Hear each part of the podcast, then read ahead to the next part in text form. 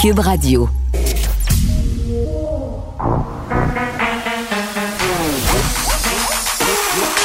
Elle a une opinion sur tous les sujets.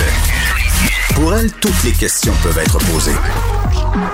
Geneviève Peterson. Cube, Radio. Salut tout le monde, bienvenue à l'émission. On s'en va dans quelques instants au point de presse parce que grosse nouvelle aujourd'hui, on nous annoncerait qu'on fait marche arrière concernant les deux rassemblements qu'on nous avait promis durant euh, les quatre jours où ça aurait été possible de le faire, c'est-à-dire du 24 au 27 décembre, parce que, euh, bon, bien évidemment, on est devant euh, un bilan qui est quand même pas très encourageant. Là, on s'en doutait depuis quelques jours. Encore aujourd'hui, on est à 1470 cas. Hier, on a franchi le 1500 cas. C'était un record, un record jamais atteint depuis le début de la pandémie.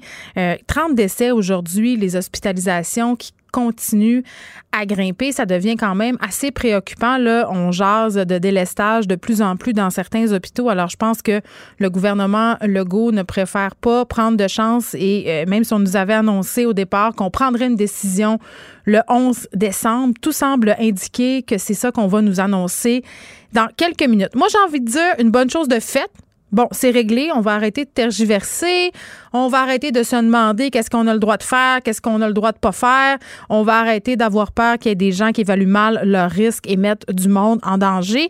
Mais j'espère quand même que pendant cette annonce, si annonce il y a, on reste prudent quand même, rien de confirmé pour le moment, on aura pensé à des aménagements pour les personnes seules parce que c'est une chose de dire je vais passer ma famille le Noël avec euh, ma famille immédiate puis ça va être correct même si c'est triste parce que je sais pas moi les enfants euh, ont pas vu leurs grands-parents depuis des mois mais c'en est une autre d'être enfermé seul à Noël ça peut quand même euh, contribuer à augmenter la détresse psychologique de certaines personnes. Moi, des affaires dont je m'ennuierai pas, hein, des affaires qui me tombent ses nerfs pendant les rassemblements à plus grande échelle toutes les choses qui ne me manqueront pas à Noël, genre m'obstiner.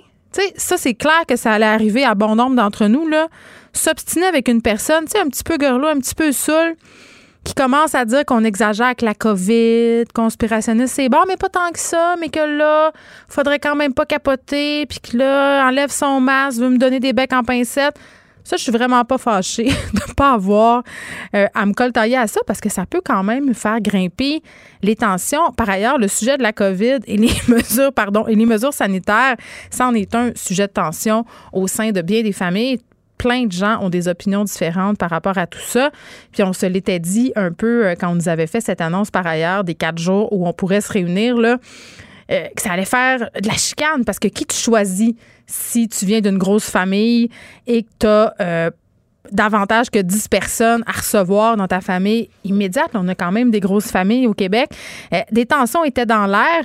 Une autre chose dont je m'ennuierais pas, c'est d'avoir l'odieux de refuser la 72e part de tourtière que ma mère essaye de me faire manger à chaque année. Littéralement, chaque 25 décembre, mon estomac rase d'exploser, puis je me sens toujours super mal parce que c'est tellement bon. Puis là, je mange trop, puis pendant quatre jours, je me sens pas bien parce que j'ai une espèce de ballon à la place de l'estomac. Euh, puis je m'ennuierai pas non plus des 567 recettes de dinde euh, qu'on fait avec les restants pendant des jours. Vol au vent dinde, tortillas à dinde pâté chinois à dinde, toutes sortes d'affaires à dinde qui sont pas si bonnes que ça, mais qu'on n'a pas le choix de faire parce qu'on a environ 32 livres de viande qui nous restent dans le frigidaire. Mais bon, euh, je pense que c'était la chose à faire au niveau du gouvernement. Je pense qu'on était rendu là et je pense vraiment qu'on aurait eu à payer le prix après les vacances des fêtes. Maintenant, est-ce qu'on va maintenir la décision par rapport à l'enseignement? Parce qu'on le sait, on avait pris des décisions par rapport aux écoles. On s'était dit, OK, on sait que les gens vont se voir à Noël, donc on prendra pas de chance. Au secondaire, on va faire une semaine d'enseignement en ligne. Est-ce que ce sera toujours le cas? Moi, je pense qu'on va le maintenir parce qu'on le sait. On va quand même être honnête. Je pense qu'il y a des gens qui vont se réunir de toute façon. Là, je vois le premier ministre Legault euh, qui s'installe tranquillement pour nous faire euh, peut-être cette grande annonce euh, aujourd'hui. On va au point de presse. Ministre, je vous cède la parole. Oui. Bonjour tout le monde. Écoutez, euh, d'abord, je veux revenir sur euh, la situation de la deuxième vague euh, de la pandémie. on le sait, on a eu une deuxième vague qui a commencé en septembre surtout. Et on a atteint assez rapidement un 1000 cas à peu près par jour. On a mis en place des mesures dans les zones rouges on a réussi pendant un certain temps à stabiliser autour euh, de 1000. Même il y a des journées, on était en bas de 1000. Donc, euh, on avait vraiment euh, l'espoir que ça allait continuer de descendre. Malheureusement, en novembre, on a eu une deuxième montée de la deuxième vague et on s'est rapidement retrouvé pendant quelques jours à, peu près à 1300 cas par jour. Puis là, hier, aujourd'hui, tout près de 1500 euh, cas. Évidemment, comme on l'a euh, déjà expliqué, euh, il y a comme trois étapes. Il y a des cas, après, il y a les hospitalisations quelques semaines après, puis ensuite, il y a les décès. Si on regarde les hospitalisations, le 1er octobre, on avait 285 personnes qui étaient hospitalisées. Le 1er novembre, on était rendu à 499. Puis aujourd'hui, on est rendu à 737. Donc, euh, euh, on peut penser qu'avec euh, la récente hausse des cas, les hospitalisations vont continuer d'augmenter. On vous l'a déjà dit, la situation dans certains hôpitaux est fragile. On atteint presque la limite de ce qu'on est capable de faire. Donc, la capacité n'est pas infinie. Puis évidemment, euh, là où on a le plus grand défi dans les hôpitaux, c'est le personnel. Les infirmières, les infirmières auxiliaires. On aura beau rendre euh, le nombre de lits euh, qu'on a besoin, l'augmenter un peu partout. Il reste que on n'a pas un personnel qui est à l'infini. Donc, en plus, la pandémie est là depuis neuf mois. Donc, on a du personnel qui est fatigué, je dirais même très euh, fatigué.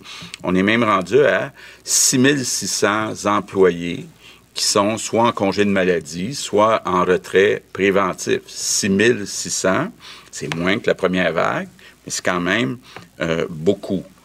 Euh, quand on regarde les décès, ben on a eu à peu près la, la même progression. Le 1er octobre, on avait 9 décès en moyenne par jour. 1er novembre, on était rendu à 20 euh, décès par jour. Puis là, ben, aujourd'hui, on a 30 décès. faut relativiser, là, c'est 80% moins que ce qu'on avait euh, au moment du pic de la première vague. C'est surtout, il y a une baisse d'à peu près 80% même dans les CHSLD, c'est 90% de baisse euh, des décès, mais il faut tous convenir que 30 décès, c'est 30 personnes qu'on a perdues. C'est quand même grave. Évidemment, la seule consolation qu'on peut peut-être avoir, c'est quand on regarde ce qui se passe ailleurs. Bon, hier, on a continué de battre des records. D'abord dans le monde, 635 000 nouveaux cas, 12 300 nouveaux décès. Aux États-Unis, plus de 200 000 nouveaux cas, 2800 nouveaux décès. Ça, si on fait une règle de trois, toute proportion gardée, c'est plus du double de ce qu'on vit ici euh, au Québec. Donc, quand même, le bon côté des choses, c'est que les efforts qu'on a faits ici au Québec nous ont permis de ne pas aller euh, voir une augmentation aussi exponentielle que ce qu'on voit, par exemple, aux euh, États-Unis. Donc là-dessus, moi, je veux remercier les Québécois, vous dire, vos efforts ont quand même donné des résultats. Donc, euh, quand on regarde la situation, ben, on est obligé de se rendre à l'évidence. C'est pas réaliste de penser qu'on va réussir à réduire la progression du virus de façon satisfaisante d'ici Noël. C'est pas réaliste. Et je le répète, on doit, quand on prend notre décision pour Noël, d'abord penser aux infirmières, penser au personnel qui est déjà fatigué.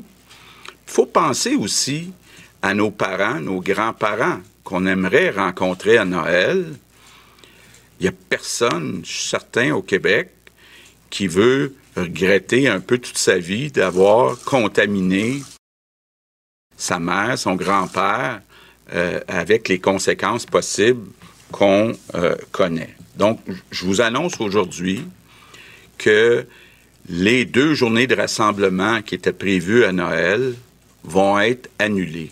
Donc, ça veut dire que dans les zones rouges, ça ne sera pas permis d'avoir des rassemblements de plus que les gens qui sont à la même adresse. Je vous rappelle par contre que déjà, c'est permis pour une personne d'aller visiter une personne seule. Donc, si on pense à sa mère, à son grand-père, les Québécois ont le droit d'aller visiter seul. Donc, il faut que le visiteur soit seul ou la visiteuse. Ils ont le droit d'aller voir. Puis même, j'encourage, je demande à tous les Québécois d'aller visiter des personnes qui sont seules. C'est dur, la pandémie, c'est encore plus dur dans le temps des fêtes d'être seul. Donc, aller une personne à la fois, visiter les personnes seules, évidemment, faites attention. Ça veut dire quoi? Bien, portez un masque, restez à deux mètres, puis idéalement, restez pas trop longtemps. Je veux aussi préciser que la décision, euh, aujourd'hui, c'est une décision gouvernementale. Donc, ce n'est pas une demande de la euh, santé publique. C'est nous, euh, hier soir, qui avons pris cette décision en se disant faut être réaliste, faut protéger notre personnel. Évidemment, étant donné que c'est une mesure qui est plus restrictive, la santé publique est quand même d'accord avec cette proposition-là. Bon, je comprends qu'il y a beaucoup de Québécois, Québécoises qui doivent être déçus de l'annonce. Des gens qui voulaient voir leur famille, voulaient voir euh, leurs amis. Honnêtement, c'est pas une bonne idée. Ce qu'on voit, c'est que le virus, il est pas mal présent dans toutes les régions du Québec. Il est en forte hausse et il est dangereux. Il y a des conséquences qui euh, sont graves. L'autre chose que je veux dire, je réalise très bien que la décision qu'on prend aujourd'hui, c'est une décision qui est différente de ce qu'on vous a dit il y a deux semaines. Je comprends ça, là, et c'est un peu comme ça depuis le début de la pandémie. Les informations évoluent, puis on essaie de s'ajuster euh, euh, en prenant les meilleures euh, décisions. D'ailleurs, je vais en profiter pour prendre une minute pour revenir sur les commentaires de certaines personnes de l'opposition aujourd'hui, de dire que je me donne une note parfaite là, pour la gestion de la crise. Je me donne pas une note parfaite pour la gestion de la crise. Ce qui est arrivé, j'aurais pu, j'aurais peut-être dû avoir plus d'expérience. Je vois des journalistes ici. C'est vrai que la question vient souvent dans les entrevues. C'est quoi votre bon coup? C'est quoi votre mauvais coup? J'aurais dû me préparer une réponse pour le mauvais coup. Bon, ben là, je pourrais vous dire que si c'était à refaire, euh, ben, j'ouvrirais pas la porte à deux jours de rassemblement à Noël. Mais en même temps, bon, à l'époque, quand on a pris cette décision-là, on pensait sincèrement que c'était possible que la situation s'améliore. Donc, euh, ça, évolue euh, très rapidement, mais je veux juste vous dire, là, euh, je suis pas le genre de gars à penser qu'il est parfait, là.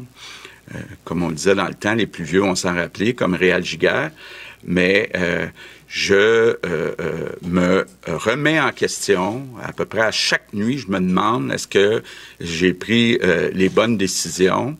Puis j'en parle avec Christian, avec la santé publique, avec les gens qui sont autour de moi. Là, c'est pas une science euh, exacte. Puis je veux euh, rassurer tout le monde. Là, euh, je considère pas que je suis parfait. Là, loin de là.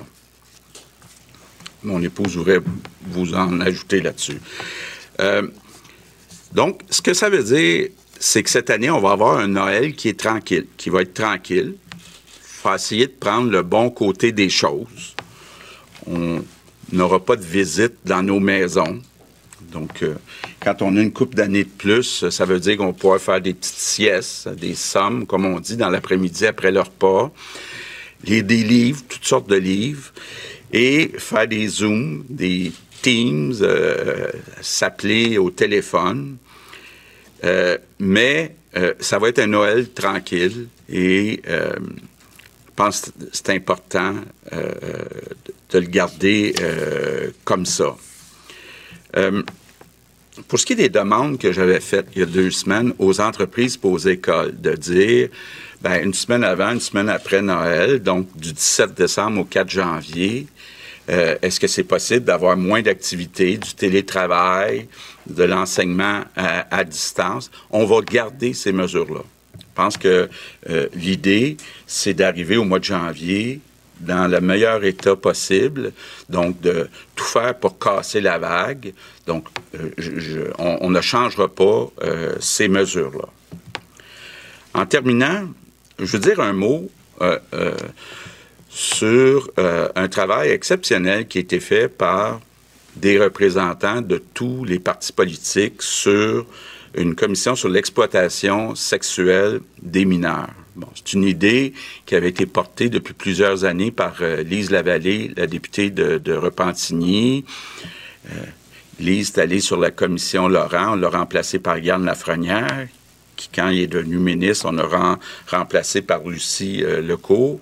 Mais il y avait des représentants, là, puis vous avez peut-être entendu les discours de tout le monde ce matin. Moi, je trouvais ça très touchant parce que c'est un sujet où les gens ont travaillé de façon non partisane, de façon constructive.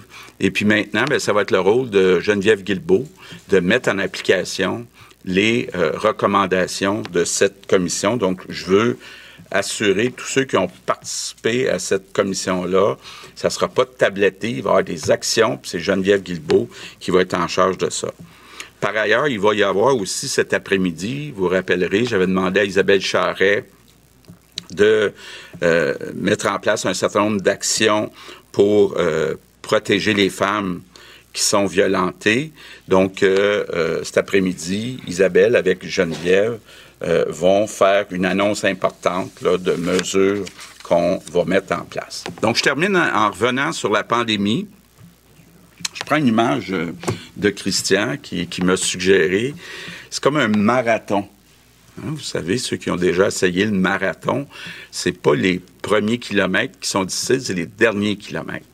Puis là, ben, ça fait neuf mois que les Québécois font des efforts, mais les plus difficiles, ça va être les trois, quatre prochains mois. Donc, euh, euh, il faut continuer les efforts, pas se décourager, euh, se dire que le vaccin s'en vient, puis on veut être le plus possible à la ligne d'arrivée. Donc, soyons prudents, puis prenons soin les uns des autres. Merci. Bon, euh, sans surprise, on annule la possibilité de se rassembler en dehors de sa bulle dans les zones rouges. Bon, pour ainsi dire, c'est l'essentiel euh, du Québec et c'est pas le temps. Euh, si tu habites en zone rouge, tu t'en vas pas hein, dans d'autres zones parce que ça se peut, parce que les déplacements entre les régions demeurent déconseillés. Et vraiment, là, dès le départ, le premier ministre qui utilisait l'imparfait, ça regardait mal. on pensait que, on dit que, on nous a dit évidemment hier que la décision, plutôt mardi, pardon, que la décision par rapport à Noël serait prise au regard de ce qui se passe dans le système de santé, hein, plus particulièrement les hospitalisations. On est presque, comme je le disais en début d'émission, à la limite dans plusieurs hôpitaux et les décès quand même continuent à en avoir, euh, même si euh, M. Legault quand même prend la peine de préciser qu'on est à 80% euh, de moins qu'au moment du pic de la première vague, 90 par ailleurs de moins dans les CHSLD, mais ce n'était pas réaliste évidemment dans ce contexte de maintenir la possibilité de se rassembler. Puis concernant les personnes seules, on rappelle quand même que c'est permis déjà en ce moment pour une personne d'aller visiter une autre personne, euh, mais ça reste comme ça, c'est-à-dire je pense pas que les personnes seules puissent aller dans leur famille. C'est vraiment euh, un à un c'est-à-dire si vous connaissez quelqu'un qui est seul, vous pouvez aller le visiter, mais vous pouvez aller le visiter juste si vous êtes tout seul. Euh, évidemment, quand on parle de personnes seules, on pense beaucoup aux personnes âgées qui sont déjà isolées. Mais je pense qu'il faut pas oublier non plus euh, les célibataires, les personnes qui vivent seules, qui sont plus jeunes, parce que ça devient très, très lourd euh, pour, euh, pour eux autres aussi. D'ailleurs, je vois beaucoup de pauses passer sur les médias sociaux par rapport à tout ça, mais évidemment, ce qu'on veut pas, c'est contaminer des gens. Puis ça, c'est la première chose, c'est la santé publique qui importe, même si c'est une décision gouvernementale qui a été prise et pas une décision qui a été prise en fonction des recommandations de la santé publique. Là, il a bien incité d'ailleurs pour dire ça, M. Legault. Mais euh, si je peux me permettre, là, on veut pas non plus revenir à une fermeture généralisée des commerces parce que c'est ce qui nous attend. Si les cas continuent à grimper comme ça, on va être obligé de se remettre en lockdown comme au printemps passé. je pense que personne n'a envie, a envie de ça. On s'en va prendre une ou deux questions. Alain Laforêt, TVA Nouvelle. Monsieur le Premier ministre, Monsieur le ministre de la Santé, Monsieur le directeur national de la santé publique, Monsieur Legault, euh, c'est une décision euh, difficile que vous venez de prendre aujourd'hui, mais le plus grand danger, c'est comment vous allez faire pour rentrer la patada dans le tube. Parce que les gens vont se rassembler quand même. Mais moi, je fais confiance au sens des responsabilités de la grande, grande, grande majorité des Québécois. Comme je le disais tantôt, je pense pas qu'il y a personne au Québec qui a le goût d'avoir dans sa tête pendant tout le reste de sa vie qui a infecté euh, quelqu'un de sa famille, un de ses amis, et puis avec les conséquences possibles telles, aussi graves que cette personne pourrait mourir. Donc, euh, moi, je fais confiance au sens des responsabilités euh, des Québécois. Est-ce qu'il y aura des mesures qui seront prises? Est-ce que vous allez renforcer? Euh, est-ce que vous demandez aux Québécois? Parce que, évidemment, tout ça a une conséquence sur le réseau de la santé, vous l'avez dit. Il y a des médecins qui le disent depuis des années, des semaines que le réseau est à, bout de souffle? Est-ce qu'il y a des mesures que vous prenez? Est-ce qu'il y aura des amendes qui seront émises pour ceux qui tiendront des rassemblements quand même? Absolument. Mais je dois compter d'abord sur le sens des responsabilités des Québécois. On ne peut pas avoir un policier dans chaque maison, mais il y aura effectivement des amendes qui euh, vont pouvoir être données. Puis on est en discussion avec les corps policiers pour voir comment on peut y travailler pendant euh, le temps des fêtes. Véronique Prince.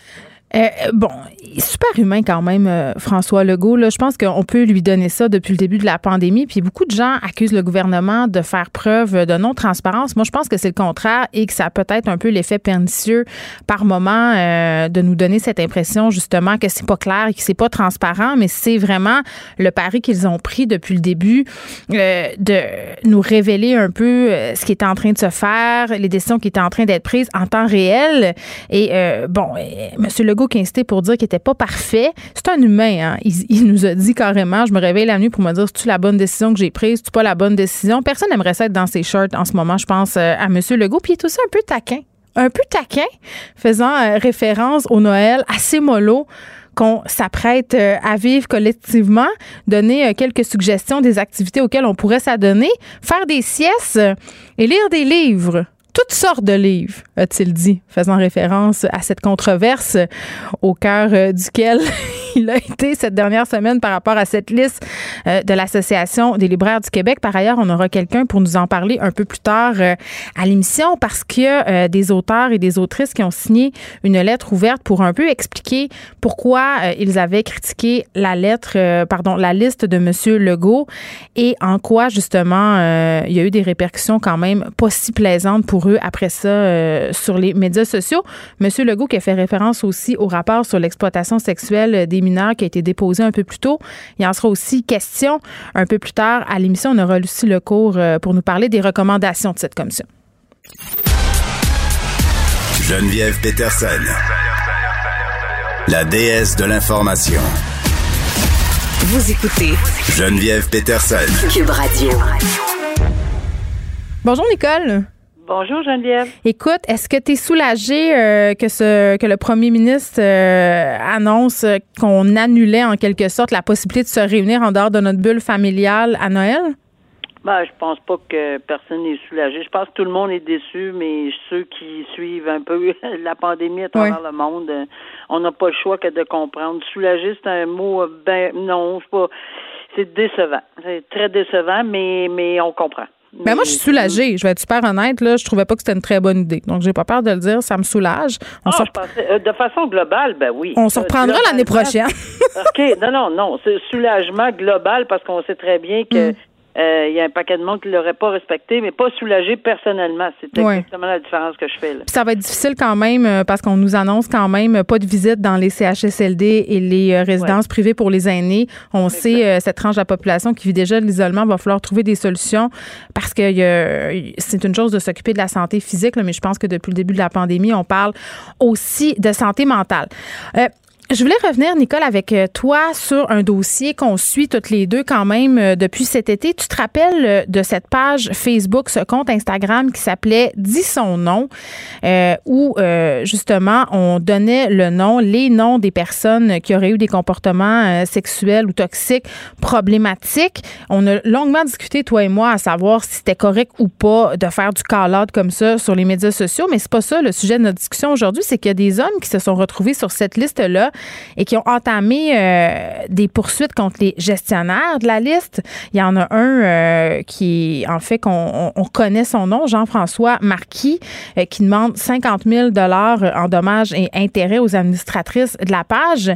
Mais là, il y a un homme qui veut les poursuivre, les administratrices de cette page, de la page Dis ton nom, mais il veut conserver son anonymat pour ne pas perdre à nouveau son emploi parce que lui, quand il s'est retrouvé sur cette liste-là euh, le 7 août dernier, selon lui, sans fondement, je répète, c'est selon lui, euh, il a perdu sa job et il s'est replacé à un autre endroit et là, il s'est dit, mais si je poursuis euh, la liste, les administratrices de son nom et que ça sort encore, il a peur de perdre son emploi. Oui, exactement. Puis c'est, c'est, c'est juste qu'il veut pas subir deux fois une perte d'emploi. Alors, euh, c'est bien de le spécifier parce que et, et c'était ça le problème. Euh, c'est, c'est, c'est beau la dénonciation, mais il y a les conséquences énormes à ceci mhm. qui sont, puis on n'enlève rien aux, victimes potentielles. On fait juste dire que les conséquences, si c'était pas le cas, euh, sont énormes. Donc, euh, il y a personne qui a été trouvé coupable de rien, mais ce monsieur-là, juste à cause, juste à cause de ça, parce que son nom a été retrouvé sur une liste. On ne sait pas quand, où, quand, comment, pourquoi, avec qui, rien, mais pas du tout, pas son emploi. Alors, c'est sûr qu'il est d'une il est frileux comme ça se peut pas, puis mhm. je pense qu'il n'y a pas personne qui peut pas le comprendre, euh, indépendamment de, tout le reste, puis dire ce que je pourrais, mais est-ce que je pourrais taire mon nom. Malheureusement, notre système de justice, à moins d'être victime euh, ou d'alléguer qu'on est victime d'une agression sexuelle mhm. ou de et, et ou qu'on a peut-être un processus de guérison à entamer parce qu'on on voit également qu'il y en a qui euh, qui de certaines de ces personnes-là qui, qui ont des des lettres seulement avec lesquelles ils utilisent, par exemple. Et, mais ils ne se dénoncent pas parce que sont en processus de guérison, disent-ils ou elles. Et c'est correct aussi, là. Mais euh, malheureusement, dans le cas de monsieur, il va être obligé de faire une énorme réflexion. Ça ne veut pas dire qu'il ne reviendra pas, mais je pense qu'il y a des approches à prendre. mais discussion euh, franche avec son employeur pourrait lui éviter. Est-ce qu'il va prendre la chance? Est-ce qu'il va prendre la chance? Est-ce que son employeur va lui soutenir? Parce que il y a des employeurs qui ont soutenu leurs employés. Il y a des, puis on nommera pas de nom là, mais il y a des employeurs qui ont dit mhm. non. Regarde là.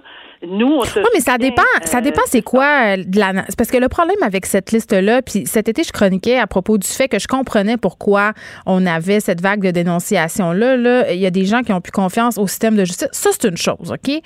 Le problème éthique que j'ai avec ces listes-là, c'est que souvent, euh, bon, euh, on a une liste de personnes, on ne sait pas trop ce qui leur est reproché. Il n'y a pas vraiment de vérifications qui sont faites. Donc, c'est une espèce de gros free-for-all, puis ça a des conséquences sur la vie des gens. Et je dis pas qu'il faut pas qu'il y ait de conséquences. Quand tu es un agresseur sexuel, euh, tu peux pas t'en tirer comme ça. Sauf que est-ce qu'une liste comme ça est la meilleure façon, entre guillemets, pour justement se faire justice? Ça, ça pose quand même beaucoup de questions. Ben, ça pose beaucoup de questions, on n'est pas toujours sur la même longueur d'onde, parce que je me souviens quand tu avais dit, bon, il y, a, tant de pourcents, etc., ben, moi, c'est pas les données que j'ai, là. Puis, les causes qui sont devant les tribunaux, là, puis je te l'avais dit, tu avais fait ta vérification. Oui, à propos euh, du fait qu'il y avait seulement 3% des accusations qui sont des fausses accusations, mais c'est pas les accusations euh, seulement de nature sexuelle, c'est que les... Non, non, non, mais il y, a, il y a plus que ça. Il faut dire qu'il y a 45, il y a 55 des causes qui sont devant les tribunaux où il y a des où, il y a des résultats positifs. moi, je, je Mais ça, c'est important qu'on le dise. Moi, je pense que ben, c'est là-dessus qu'il faut tabler, de dire que souvent, ça se passe bien. Ça a ben, changé. moi, je veux référer les gens là au, euh, ce que ce que le DPCP quand euh, cet été le DPCP a, a fait une sortie qui encourageait les victimes d'agressions sexuelles à porter plainte puis donnait des résultats. Puis c'est là-dessus parce que j'avais pas ça devant moi là, la semaine lorsqu'on s'en était parlé mais je l'ai retrouvé. Puis effectivement, il y a, il y a euh, ce que la procureure de la couronne disait, c'est que bon an, mal an, les statistiques qu'elle avait eues, là, c'est qu'il y a un taux de condamnation de plus de 50% environ 50 à 55 Oui, puis les juges sont vocaux là, à cause de la Friesen. Ago, euh, c'est plus toléré comme avant. Là. Ah, ben pas pour les enfants, là, c'est sûr, sûr, sûr. Mais c'est sûr qu'il y a encore une frilosité, ça j'en conviens, pour toutes sortes de raisons. Puis c'est pas toujours parce qu'ils n'ont pas confiance au système judiciaire. Moi, je sais d'emblée là qu'il y avait, je te dirais souvent, mettons, je vais mettre un chiffre là, il y avait cinq dossiers d'agression sexuelle dans une de, ou de, de violence conjugale ou, ou, euh, surtout là dans une semaine, là, puis souvent, surtout en matière de violence conjugale, pas d'agression sexuelle, mais de violence conjugale, on retirait la plainte.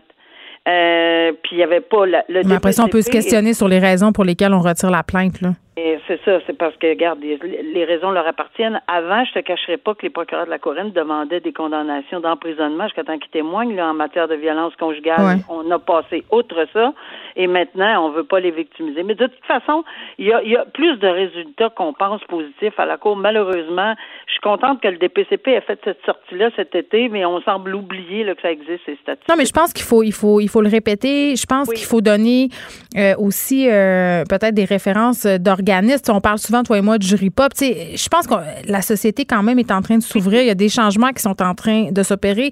Il y a une véritable volonté politique. Puis je pense que c'est notre responsabilité de tabler là-dessus et de donner confiance aux gens. Véritablement, oui. Euh, une église de Montréal qui fait jaser. C'est près de chez nous, euh, ça, Nicole, dans le quartier Saint-Michel. Une église qui est devenue euh, un espèce de refuge pour la communauté anti-masque. Euh, on tient là-bas des réunions, des messes, on, on, bafoue le décret sanitaire et le SPVM ne peut pas euh, y faire grand-chose. Puis, tu sais, quand je dis qu'on tient des réunions, là, il y a des figures importantes du mouvement anti-masque, Alexis Cossette Trudel, et aussi cet ex-policier de Laval, Maxime Ouimet, euh, qui est aussi connu sur Facebook sous le pseudonyme le policier du peuple pour le peuple ou quelque chose comme ça. Là.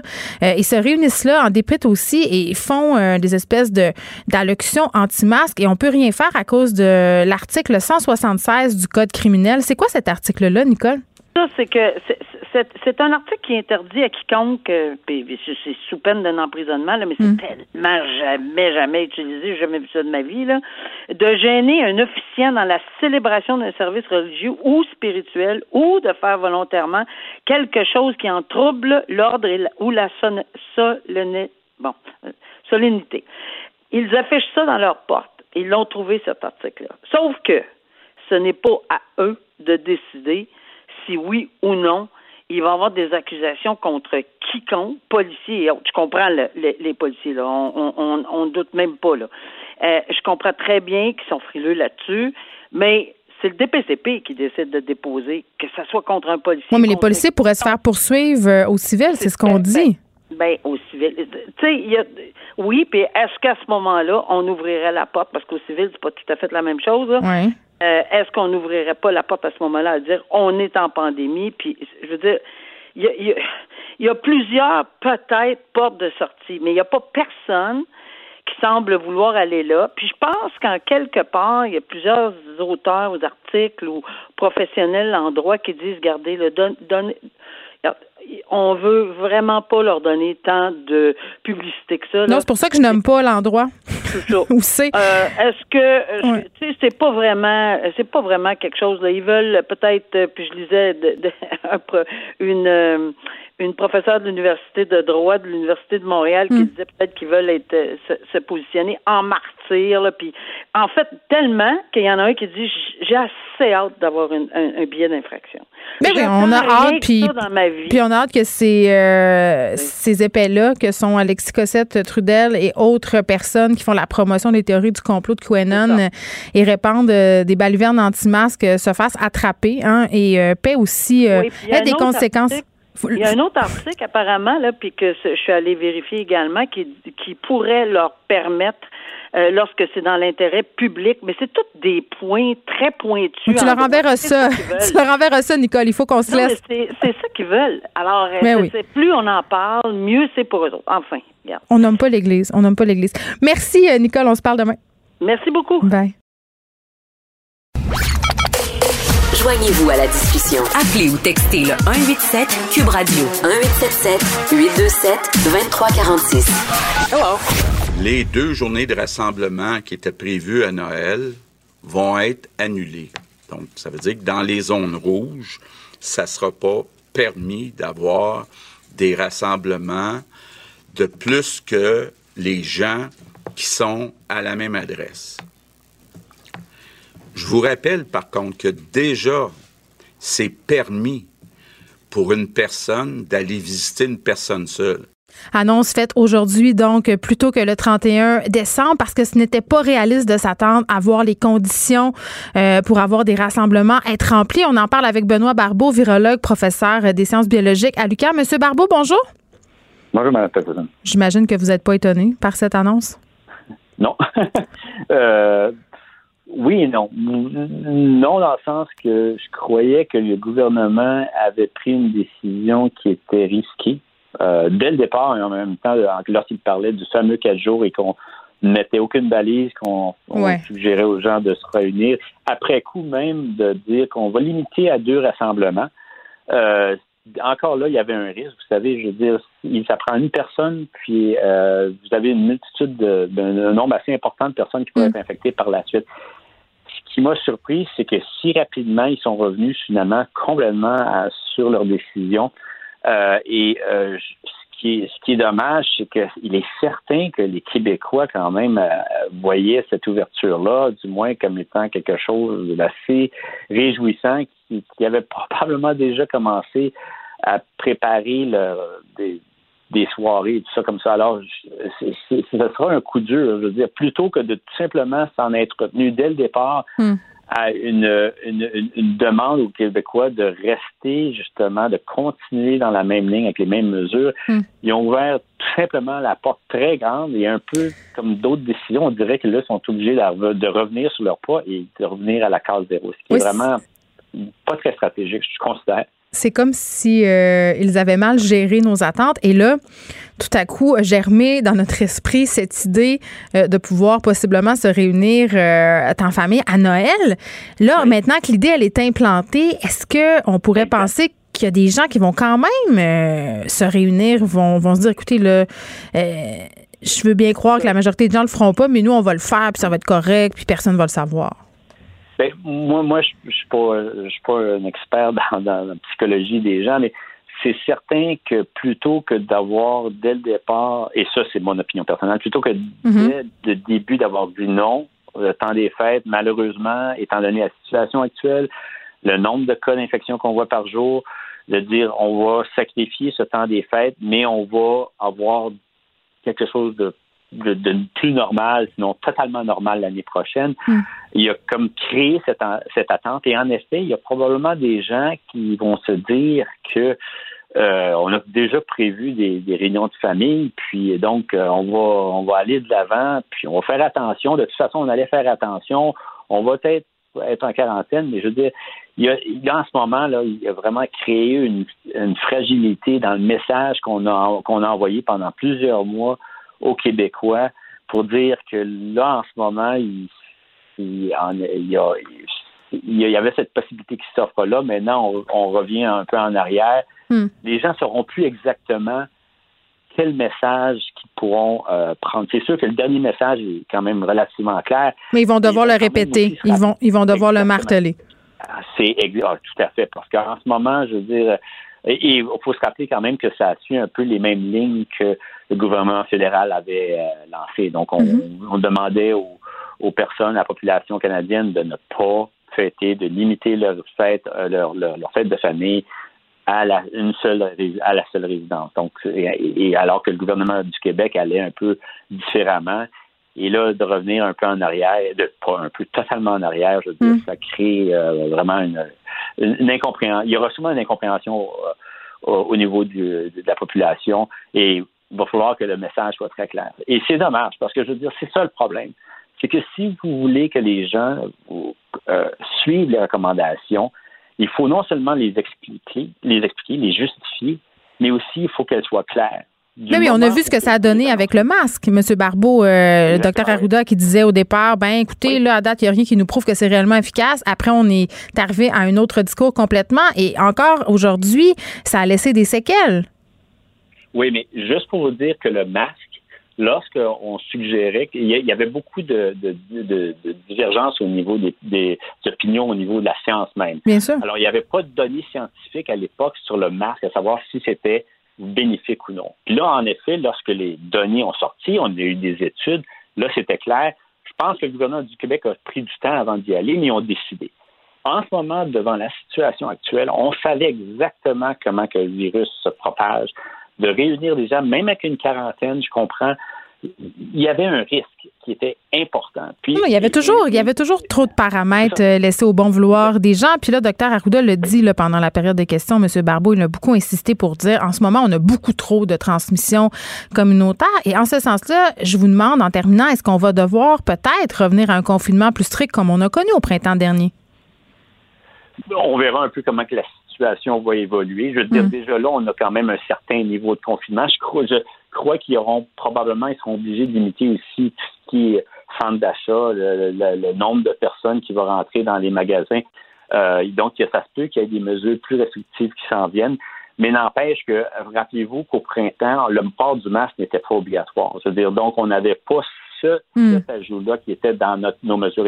le masque fait une nette différence. Fait qu'on peut espérer que le temps des fêtes ainsi que la, période hivernale va être sûrement euh, va être un, temps qui va être fragile au niveau de la transmission du virus. Mais là, avec l'arrivée justement des températures plus chaudes, avec le début du printemps, je crois que les mesures restrictives pourront être un peu moindres et puis on peut espérer qu'en même temps, avec la venue d'un vaccin ou de quelques vaccins, eh bien, on va continuer justement à avoir des mesures moins restrictives jusqu'à, on espère, l'été où que l'on pourra vivre une, période estivale beaucoup plus normale. Oui, comme le soulignait euh, François Legault, faisant référence à une image euh, de Christian Dubé, ce sont les derniers kilomètres du marathon qui sont euh, les plus difficiles. Benoît Barbeau, merci, virologue, professeur en sciences biologiques à l'UQAM.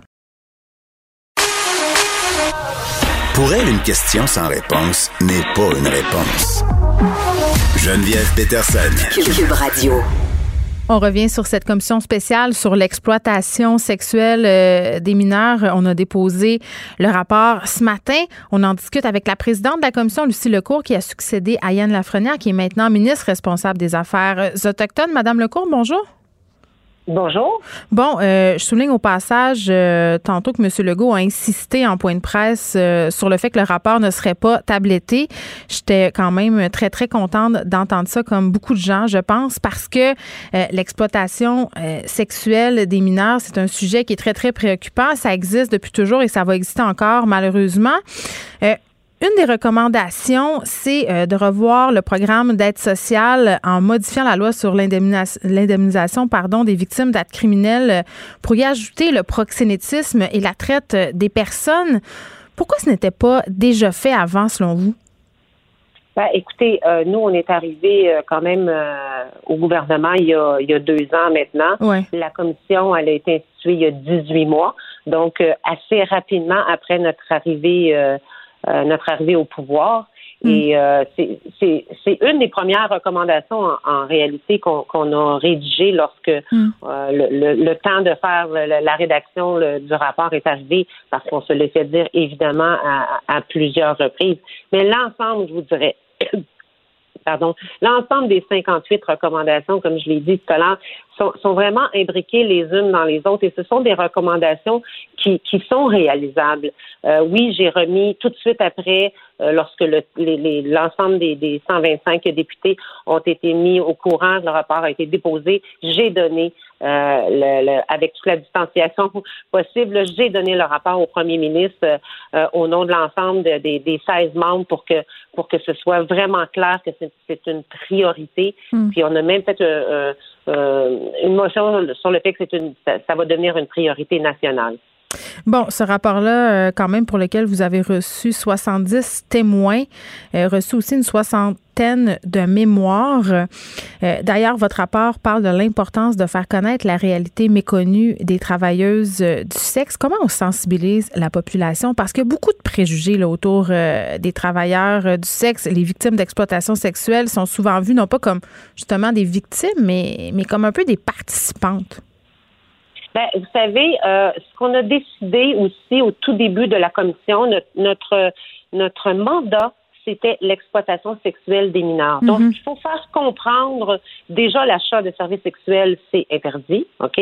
La vente de, services sexuels, c'est interdit. Mhm. Euh, et, ce qu'il faut faire comprendre aux gens, et c'est ça qui est pas évident, je vous dirais, là, c'est que c'est que moins de 18 ans, c'est de l'exploitation sexuelle. Mais il n'y a pas de consentement là, là non, il n'y a pas de consentement. il, y a, tellement un, rapport de force qui est inégal. Mm. Euh, bon, euh, je l'ai dit tantôt en conférence de presse, la fiction, là, euh, la réalité dépasse la fiction en ce moment. Ben on a tous vu toutes, des, sortes de séries, mais ça, ce qu'on a su, nous autres, ce qu'on a vu, ce qu'on nous a exposé, comme parce qu'on a eu du huis clos aussi, c'est à, c'est à c'est à pleurer, là. C'est vraiment à pleurer. Il faut s'y attaquer. Donc, oui, on a, on a des campagnes de sensibilisation, un peu comme on a fait, euh, ça a marché avec l'alcool au volant, puis ça a marché avec la ceinture de sécurité, vous l'avez dit d'entrée de jeu, là. on n'est pas, on se met pas la tête dans sable, on va en échapper. Mais je pense que tout le monde sait que euh, on peut pas prendre l'alcool, euh, on peut prendre de l'alcool et le volant en même temps. Tout le monde sait qu'il faut porter sa ceinture de sécurité. Ce qu'ils font, ils s'exposent à des euh, à des, euh, des sanctions. Puis dans notre rapport, on a des recommandations en ce sens-là aussi. oui, puis on va en parler de ces recommandations-là, bien évidemment. tu sais, il y a toute la question justement de prévention par rapport à l'exploitation sexuelle des mineurs. Il y a la, la question aussi justement de faire réaliser à la population que c'est une problématique auquel on doit s'attarder, mais je pense aussi qu'il y a tout un pan où on doit s'attarder et c'est euh, ça fait partie, je pense, de vos constats euh, à ce qui se passe après. C'est-à-dire, quand on a vécu de l'exploitation sexuelle pendant plusieurs années, comment on fait sortir ces victimes-là du monde de la prostitution? Parce que souvent, ce n'est, euh, elles sont rendues qu'elles ne connaissent que ça. Qu'est-ce que vous recommandez de ce côté-là? Ben, il, y a, beaucoup de changements au niveau de la justice. Vous savez, il y a beaucoup de ministères qui sont interpellés euh, par, à, travers nos recommandations. Euh, donc, nous, ce qu'on ce qu'on nous a expliqué, ce qu'on nous a euh, donné des preuves tangibles, c'est, comme vous le dites, ces jeunes filles-là et ces jeunes garçons, ou, aussi beaucoup d'Autochtones aussi. donc, je veux dire, ces mineurs-là, lorsqu'elles deviennent majeures, elles, elles, elles n'ont pas connu autre chose dans leur vie.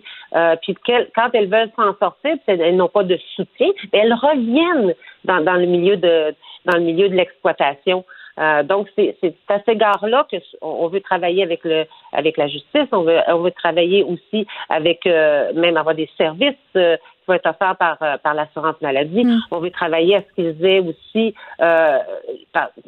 il y a aussi certaines de, de, de ces jeunes victimes là, elles ont elles ont tellement été manipulées que quand elles veulent s'en sortir, euh, leurs proxénètes vont sortir des preuves ou, vont les les les les, euh, les, les, les, victimiser davantage en disant ben non, t'as consenti à ça, t'as consenti à ça. Donc, il faut les armer, il faut les soutenir. Puis euh, l'ensemble, c'est pour ça que je, si vous me posez la question, laquelle des recommandations, elles sont toutes aussi importantes les unes que les autres parce qu'elles ont toutes un but très, très, très précis. Bien, je pense que c'est un problème qu'il faut approcher euh, de façon globale. Euh, plusieurs affaires dans ce que vous venez de dire, Madame Lecourt, notamment euh, sur les populations autochtones, les intervenantes, les intervenants qui disposent pas toujours, je pense, de la formation appropriée pour intervenir auprès de cette clientèle-là, non? Oui, mais on a rencontré beaucoup d'organismes qui se penchent sur cette problématique-là, ce fléau. Par contre, on s'est rendu compte qu'il n'y a pas de, il y a pas de lien, il n'y a pas assez de lien entre entre ces organismes-là, entre les intervenants. Donc, on va essayer d'avoir une plaque tournante. Tu sais, une, une jeune fille ou un jeune garçon qui, qui veut s'en sortir, là, qu'est-ce qu'il fait aujourd'hui? Là? Il va quoi sur Internet? Euh, c'est pour ça qu'on va avoir une, euh, une plateforme unique où les gens qui, qui, qui veulent avoir de l'aide vont, vont aller. Les parents aussi. Les parents, c'est les grands oubliés euh, dans cette dans cette dynamique-là. on a entendu des, des parents là, puis je vais vous le dire là, c'est pas c'est pas des parents qui sont désabusés là. C'est des, des parents qui ont qui ont qui ont des, des bons emplois dans la vie, qui ont qui ont eu une formation et tout ça, puis, puis là, ils sont pris dans cette dynamique d'exploitation-là. Mm. Ils veulent pas laisser aller leur enfant, puis en même temps, le retenir, c'est pire des fois. Donc, ces parents-là ont besoin aussi de savoir où s'adresser.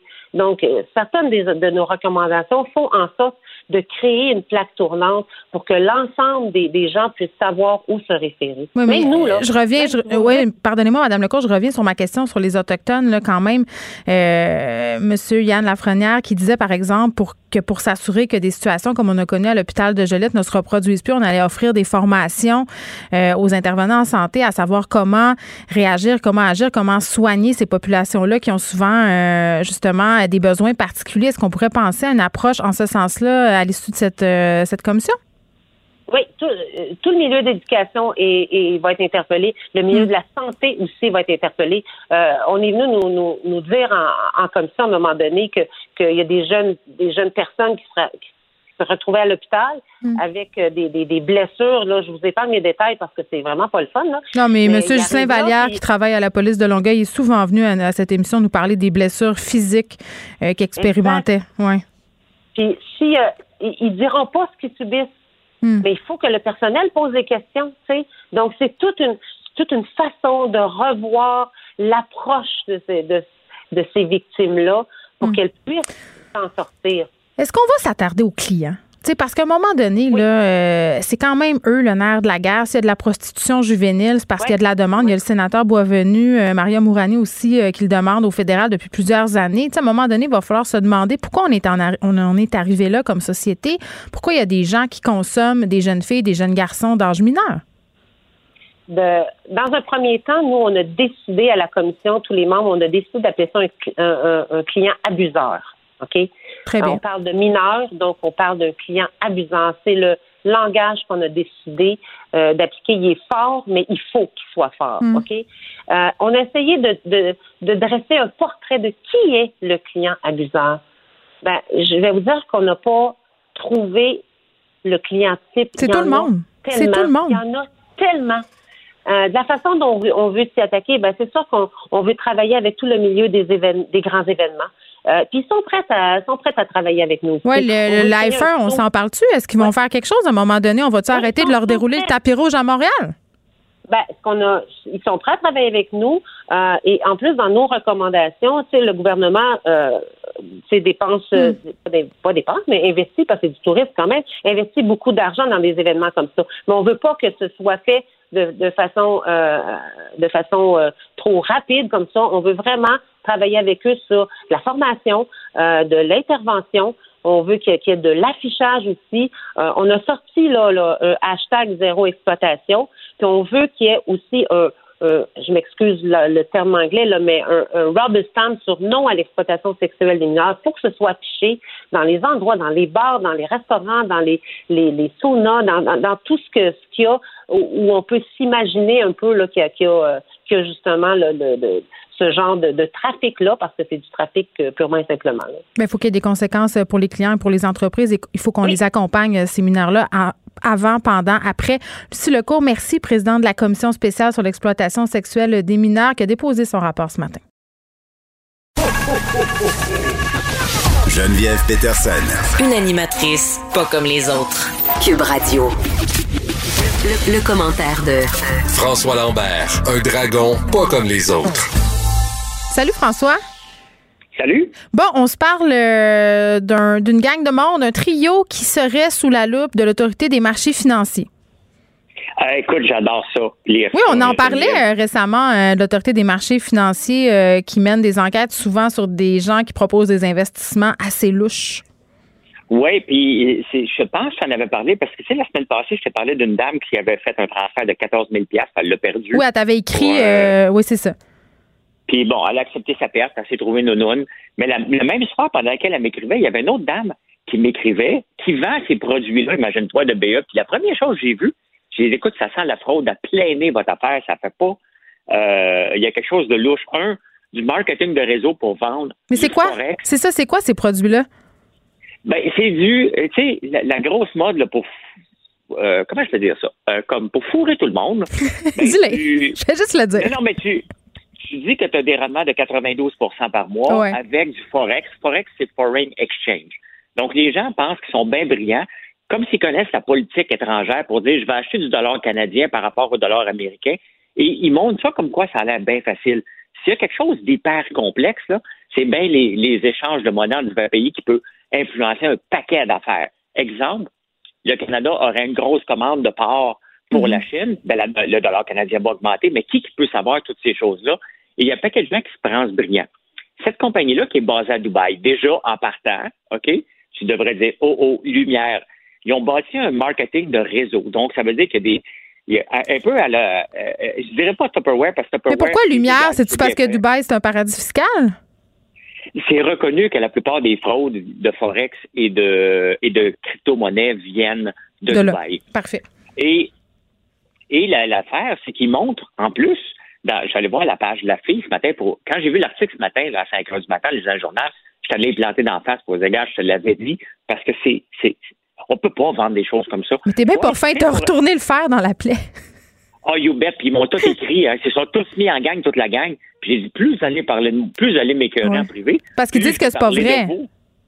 Bien, c'est sûr qu'ils disent que c'est pas vrai, mais du marketing de réseau. Est-ce que la banque, moi, je suis avec la Banque Royale. Est-ce que la Banque Royale fait du marketing de réseau? Ben Est-ce qu'elle va me dire, François, si il y a quelqu'un qui vient signer ici, euh, je vais te donner une partie de ses, de ses intérêts. Puis après ça, moi, je me bâtis mon réseau. Ça marche pas de même avec les grandes banques.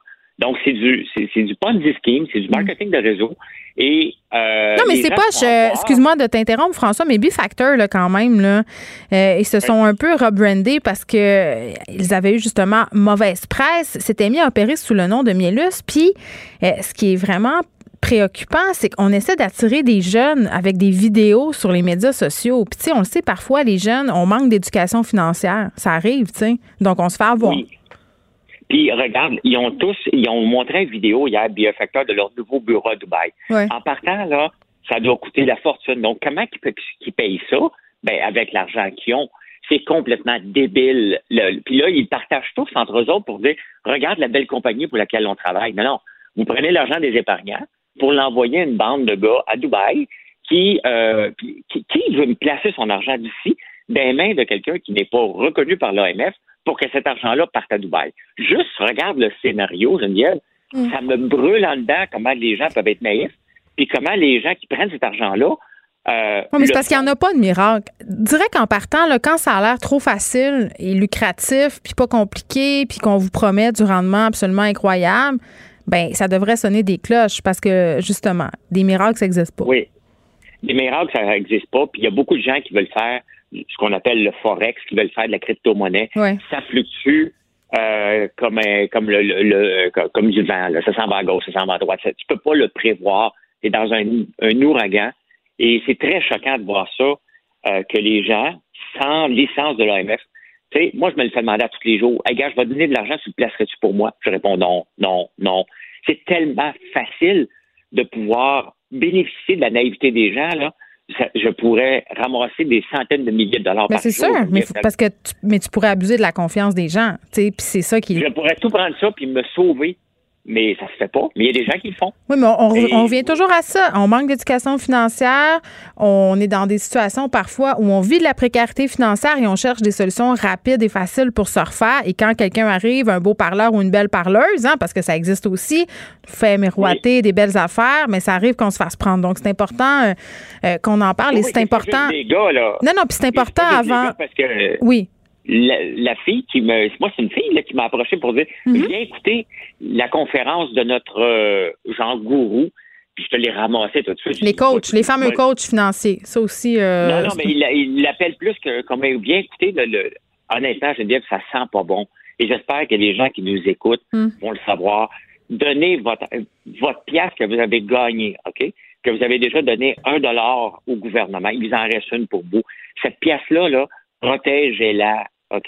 Vous êtes mieux de la garder dans un bas de laine que d'aller la risquer pour aller faire 50 cents de plus il faut, éduquer les gens au point de vue financièrement. Mais oui, j'arrête pas de dire. Au pire, à, à banque, il n'y a rien de mieux qu'avoir un, 0,5% que d'en perdre 100% ben, En tout cas, la, madame qui a perdu son 14 000, elle aurait peut-être fait 14 200 Elle aurait eu 200 de plus. OK. Un prêt à l'hôtel de Charles Sirois, qui est un des cofondateurs de la CAC. Oui. On ne veut pas être cynique, on ne veut pas amener le. Ben non, c'est pas de favoritisme, mais tu sais, bon, les hôtels en ce moment en arrachent. Puis mhm. lui a un prêt. On parle de Charles Sirois, c'est un des milliardaires de la province. Le château Mont-Saint-Anne, 1,7 million. Exact. Donc, euh, qu'est-ce que tu veux qu'on dise à ça? Comment, comment veux-tu que les partis d'opposition ne mordent pas après ça. Oui, mais en même temps, s'il est propriétaire, attends, François, s'il est pas, je vais me faire l'avocat du diable un peu, là, s'il est propriétaire d'un hôtel, euh, même si c'est l'un des fondateurs de la CAQ, il a droit à l'aide financière comme tout le monde. Oui, oui, mais encore là, on en a parlé. T'as pas l'air d'accord. non, mais qui doit avoir l'aide financière? Est-ce que les grands financiers qui prennent des risques d'affaires, puis il y en a qui sont très payants, puis il y en a qui sont moins payants, est-ce qu'ils ont besoin d'aide? La réponse, elle est non. Il faut commencer à donner notre argent à ceux qui sont dans le besoin. Hmm. Charles Sirois, c'est un maudit bon gars, là. Faut pas y enlever, c'est une bonne personne, mais est-ce qu'il a besoin d'avoir de l'argent? La réponse, elle est non. Oui, puis quand même, attends, l'autre actionnaire euh, de cet endroit-là, c'est Henri Arroy. Euh, PDG, ex-PDG de la Société générale de financement. C'est une ancienne société d'État. Aujourd'hui, euh, ça a fusionné avec Investissement Québec. Mettons, mettons, mettons qu'ils sont près du pouvoir. Disons ça de même. Mettons, mettons que tu connaissais les, règles, mais la réalité. Ils ont des bons contacts. Oui, mais la réalité, c'est qu'il faut que le gouvernement donne de l'argent à ceux qui sont dans le besoin. Charles Sirois et M. Roy ne font pas partie des gens qui sont dans le besoin. Ils sont capables de financer et il faut faire une discrimination parce qu'on on, va arriver à la fin de notre capacité d'emprunt. Ça arrive à un moment donné que même un pays dépasse sa limite de capacité d'emprunt et après ça, il faut payer, puis on n'aura pas de programme. C'est c'est presque indécent de voir ça, parce que le, petit hôtel, le petit motel, peut-être, lui, va en avoir besoin. Mais il faut regarder les finances des gens et dire, regarde, toi, tu n'as pas besoin. OK? Désolé, mais on va. La même chose que les riches payent plus de taxes que les autres, ben, on, on, accepte ça dans notre société. Là. C'est pas comme, OK, tu gagnes un million, ben, regarde, tu utilises pour 50 000 de route, ben, tu vas payer la même chose que celui qui en gagne 50 000. On accepte ça. On accepte ça que les plus riches, par leur force de pouvoir d'achat, vont acheter des maisons plus grandes, donc mm. une taxe de bienvenue plus élevée, des taxes municipales plus élevées. Mais aussi, le plus riche doit faire aussi sa part et dire, moi, je ne prendrai pas ça parce que le peuple en a plus besoin que moi. Le Legault a dit qu'il n'était pas au ben, courant quand même de ce de cet octroi de prêt à cette entreprise, mais quand même, il n'est pas impliqué dans l'octroi de prêt aux entreprises personnellement non plus. Non, mais c'est ben, bien évident. Mais tu sais, admettons, là, on, jase pour jaser. Mm-hmm. Charles Sirois se présente pour avoir un prêt. Qu'est-ce qui va... Le monde va dire, hey boy, c'est le chum à Legault, il a fondé. Ouais, ils sont, il dit non. Peut-être que Legault... Tu sais, il y a des suppositions. C'est des humains là, qui sont derrière ça. Fait sont en train ben, je dis pas que c'est un conflit d'intérêt, mais il y aurait peut-être apparence de. Tu sais, ça, ça, ça a l'air spécial. Ça a l'air spécial, mais la réalité, c'est qu'il faut prêter aux entrepreneurs, aux gens qui n'ont pas la capacité de se revirer de bord. Charles Sirois peut se revirer de bord quand il veut. Il est milliardaire, il y a plusieurs entreprises. Ça l'a a mal été. Ben, qui prennent, les, qui prennent ces fonds d'une autre entreprise qui hmm. vont bien. C'est comme ça qu'on doit voir notre économie. On ne peut pas aider tout le monde et certainement pas euh, un gars comme Charles Sirois. Puis ça n'enlève rien à la personne que j'adore. Je l'aime, Sirois. Je trouve que c'est un bâtisseur au Québec. C'est un gars qui a fait des belles choses au Québec, mais il méritait pas ça. On termine euh, avec une saga qui touche un ex-gagnant d'occupation double, Adamo, qui fait maintenant euh, carrière dans le hip-hop. Il avait remporté évidemment le Grand Prix de la saison avec euh, une personne, une fille avec qui il n'a pas été en couple très longtemps par ailleurs. C'est une espèce de grosse cabane chalet dans les Laurentides. Et là, il se fait taper ses doigts par son syndicat de copropriété parce qu'il loue le condo, il fait du Airbnb et il n'a pas le droit. Oui. Mais tu sais, hein, ils font bien de le poursuivre. Il y a des règles de copropriété. Puis si tu veux vivre en copropriété, c'est un choix qu'on fait. Euh, ben ça vient. Moi, j'en ai, avais une à Montréal, une copropriété. Ben tu peux pas faire ce que tu veux, tu peux pas peinturer ta porte. Non, mais de toute façon, imagine comment c'est chiant. Tu payes un condo, un chalet, puis il y a des gens qui arrêtent pas de faire du Airbnb, du Airbnb, ça rentre, ça sort, ça crie sa gueule, ça fait des parties. Tu sais, je veux dire, c'est pas le fun. C'est pas le fun du tout. Mm. Non, puis c'est, dans les règles du condo. Souvent, c'est ben, pas souvent, puis c'est le poursuivre parce que c'est dans les règles. Donc, il n'a pas respecté les règles. Il dit, ah, moi, je veux le vendre parce que je veux pas de chicane. Ben, c'est facile à dire. Après, tu veux pas de chicane. Mais tu veux pas de chicane, mais c'est toi qui l'as créé, la chicane. en plus, tu pouvais euh, contourner ça en faisant de la location longue durée. Tu ne pas ne pas le louer, là. tu peux juste pas faire d'Airbnb à chaque fin de semaine. C'est facile. Ben, c'est plus, plus payant. Si tu loues ta, euh, ton, ton, condo 700, 800 pièces par fin de semaine au lieu de le louer 1000 pièces par mois peut-être. Donc, euh, il a contourné les règles. Oui, puis pour un chalet que tu as gagné, tu, tu, tu caches out pas à peu près, là. Ben oui. Fait que, mais tu sais, il n'a pas respecté les règles. Puis c'est drôle que ça se rende jusqu'à la poursuite, là. OK? Euh, paye le gars. C'est marqué. L'affaire, c'est que les gens sont, sont un peu un peu naïfs parce que tu as un contrat et tu le signes. Et après ça, tu dis, ben moi, je le respecterai pas, ils te poursuivent. c'est pas comme pas comme si les gens des autres chalets sont pas tannés des Airbnb. Fait que pense pas que ça va passer sous silence là, puis qu'ils vont pas te checker. En plus, tu es un ancien ben, gagnant d'OD, tu sais, en tout cas. oui, mais la règle est là. Donc, tu vas, ils vont probablement aller à cause des petites créances. Et le juge va dire, ben, avez-vous brisé la règle, M. Adamo? Oui. Hmm. Bon, ben, ça va être 7625 pièces. C'est ça qui devra fort probablement payer. Pénalité prévue dans son contrat qu'il a signé, François, tu l'as dit. Merci, on se reparle demain. C'est bon, bye. Montrez-moi la folie, montrez-moi l'amour, montrez-moi qu'à deux on pourrait mieux monter la cause. Autant je maladroit, autant je mal à gauche. Pourquoi si j'ai jamais fait de mal, mon homme ressent la faute? Montrez-moi. Le, commentaire de Danny Saint-Pierre, un chef pas comme les autres. Vendée rétro. Il me dit qu'il m'a amené des, des canonies. Comment on dit ça? Cannoli. Cannoli. Ça, c'est. Oh. Ça, c'est comme un, c'est comme un cylindre frit avec du, de la ricotta crémeuse et riche à l'intérieur. C'est tellement bon. Ouais. C'est. Euh, oui, puis il n'y a pas une scène avec, des, euh, avec ça dans le parrain? Il y a, toujours un canalier à quelque part où il y a des crimes. Où il y a un meurtre aussi, je pense. Oui. Je pense pas que c'est une annonce, là. C'est pas comme un poisson mort devant ta porte, là. Ah oui, ou une couronne mortuaire qui t'est livrée euh, où tu te trouves. Ah, ça, je la connaissais pas, celle-là.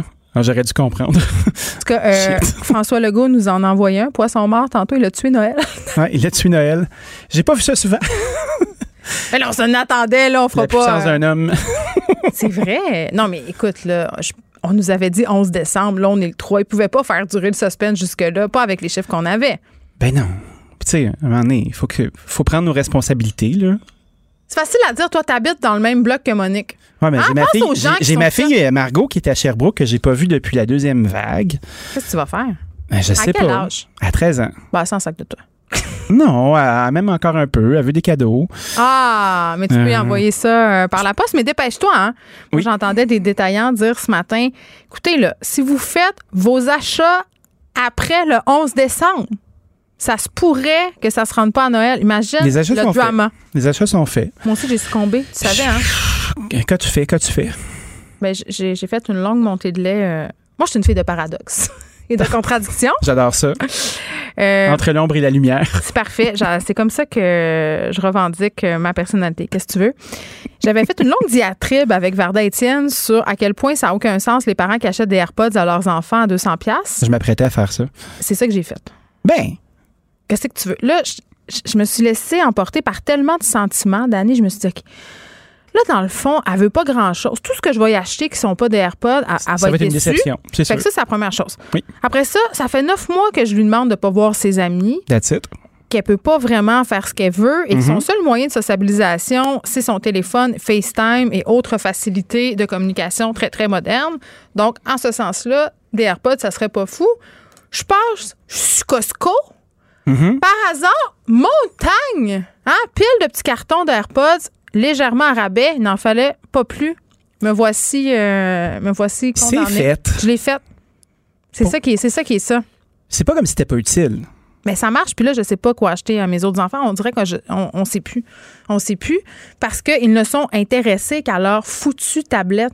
Donc, j'ai l'impression. Mon fils de 5 ans ne joue plus avec ses jouets.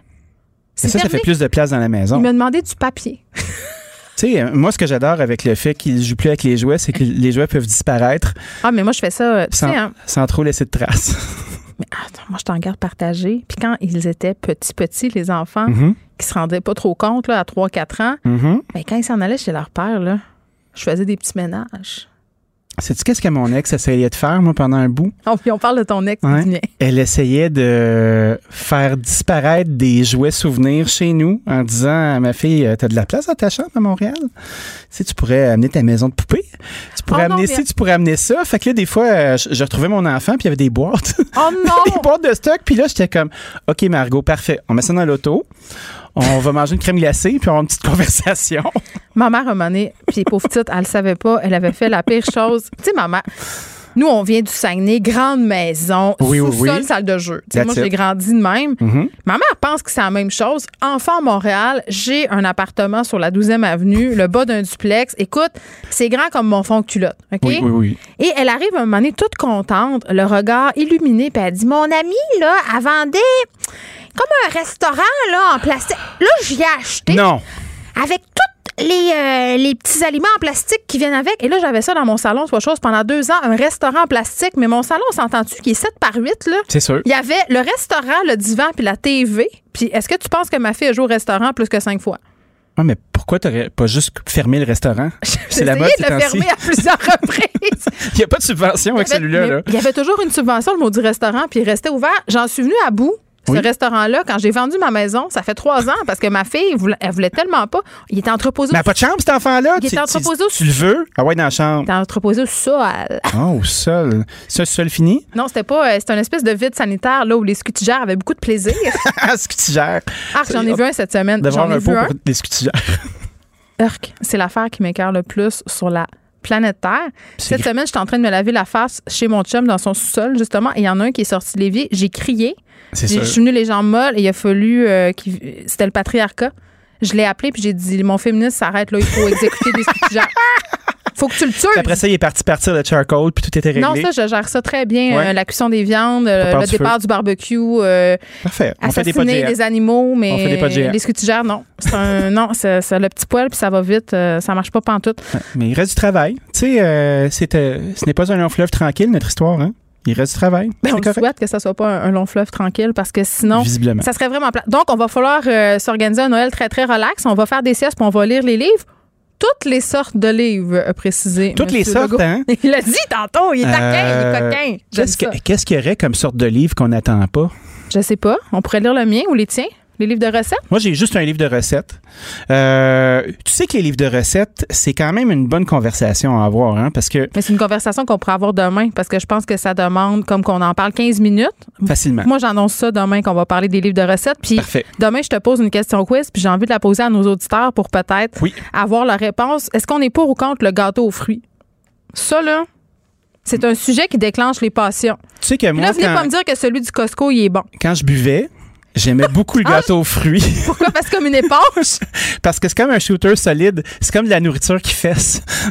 Quand c'est bien fait, un gâteau aux fruits. la fondue au fromage. Mais ça, tu mets un petit, un petit, un petit shooter d'alcool blanc là-dedans. Là, tu mets un peu de kirsch. Ça te monte au nez. Ah, ça te monte à la tête. J'adore ça. Mais le, gâteau aux fruits, là, quand il est bien fait, c'est comme s'il avait besoin de faire une petite trempette par semaine dans du rhum brun.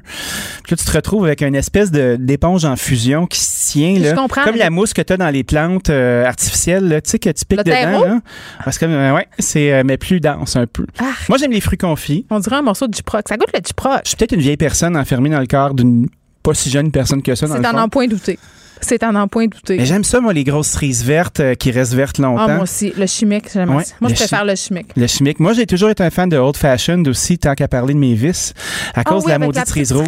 Oui, oui, puis cet été, tu m'as conseillé d'aller au, Joe Beef. Oui, oui, oui, oui. Chose que j'ai faite, j'avais jamais. Euh, mon Dieu, c'est épouvantable. J'étais jamais allée. Et tu sauras que j'ai commandé Old Fashioned et que la petite cerise qui est venue avec avait été cultivée à même leur jardin ça, c'est un peu trop frais pour moi. moi, j'ai besoin d'avoir le, marasquin cheap. J'ai besoin de sentir que ça va me faire mal à plusieurs endroits. Mais qu'est-ce qui euh, rend la cerise verte? Peux-tu nous l'expliquer? Je pense que c'est du colorant et du déni. c'est comme si c'était une batch rouge qui avait mal tourné. ça avait fini là. Il y a une scène monumentale dans Mad Men, OK? Oui. Où, euh, où euh, Don Draper rencontre Conrad Hilton, le fondateur des hôtels Hilton. Le, père de pas, le grand-père de Paris. Oui, le grand-père de Paris, toi. Euh, donc, ils se retrouvent dans un endroit, les deux gars sont un peu mésadaptés.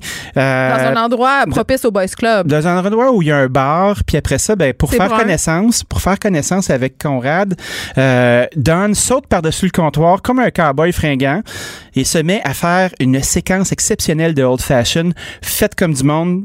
C'est de toute beauté. Il y a une étude euh, sociologique à faire sur le personnage de Don Draper. Il me fait vivre toutes sortes d'émotions. Je suis pas certaine que je les assume toutes. c'est clair. Don, euh, Don c'est un être très complexe. Euh, oui, je me je peux pas réécouter la pub de, Coca-Cola, moi, de la fin sans penser à Don, même si on a tout à fait inventé ça. Tu veux l'avoir comme ami, mais tu veux pas l'avoir comme chum.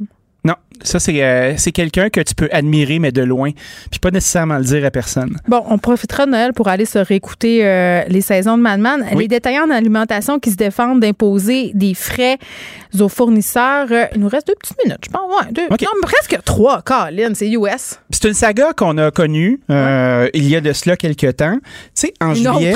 Oui, une autre saga. C'est sans fin. Hein? Ce qui est chouette avec nos segments récurrents, c'est qu'on peut revenir dans les histoires. Non, mais j'aime ça. On, radote. On est comme deux petites vieilles sur un banc de parc. Oui. Ben, ça, j'adore ça. On est comme euh, deux, euh, deux vieilles personnes qui boivent du café filtre dans un centre d'achat. J'aime ça. C'est toutes des images qui me parlent. Ça fit ça. Tu sais, à la place du royaume, admettons. Poursuis, on est là sur Rossi. OK, après, on va aller sur Rossi après, OK? Donc, en juillet, la presse a révélé que Walmart allait imposer à ses fournisseurs des nouveaux de frais de développement de 6,25% afin de financer son espèce de parc technologique. Ces outils pour être capables de mieux vendre en ligne. Ben, ben, imposer à des fournisseurs. après ça, ben, imagine-toi donc que Lobla a commencé à faire ça aussi. Lobla. Lobla. Lobla, qui est ce grand conglomérat, avec Galen Weston, ce sympathique gaillard qui fait de la boulangerie, à temps perdu aussi, et du pain Weston par ailleurs. Donc, tout ce beau monde-là euh, était tanné de se faire dire qu'il était décroté. Fait qu'ils se sont mis ensemble. Ils se sont mis ensemble dans une association. Une association avec quatre belles lettres. CC CD, le Conseil canadien du commerce du détail. Donc, ces gens-là, qui regroupent euh, des bannières dont Loblaw, qui est Provigo et Maxi, Sobeys, qui est GA, Metro, Walmart, Costco, a fini par dire, hey, nous, là, on fait pas tant d'argent que ça. Puis les grosses compagnies à qui on demande ça, à qui on demande ça, ils en font plus que nous autres de l'argent. Fait que c'est comme Robin des Attends, je reviens à l'adage de mon ex-beau-père Doug Si tu le dis. c'est que c'est pas vrai. ça, c'est comme dire, euh, t'as pété, admettons, dans une pièce, tu dis, c'est qui qui a pété? Exact. Ça, c'est le truc de mon enfant. Je l'utilise pas, moi. Ben, c'est un truc, euh, tu sais, c'est un, bonheur sans cesse renouvelé, cette affaire-là. Fait qu'imagine-toi donc que là, puisqu'ils ont sorti ce petit euh, ballon-là, euh, un homme de fait, Sylvain Charlevoix, de l'Université d'Alousie, a sorti et a dit ben, c'est un secteur qui est relativement diffus. Fait qu'on s'est mis à comparer des chiffres. Puis là, moi, j'aime assez ça quand il commence à sortir des chiffres. Puis là, on parle d'une marge d'exploitation moyenne de 1,9 pour les détaillants contre 5,4% pour les fabricants. Mais être un détaillant, c'est quand même prendre des choses, les mettre sur les tablettes et les revendre.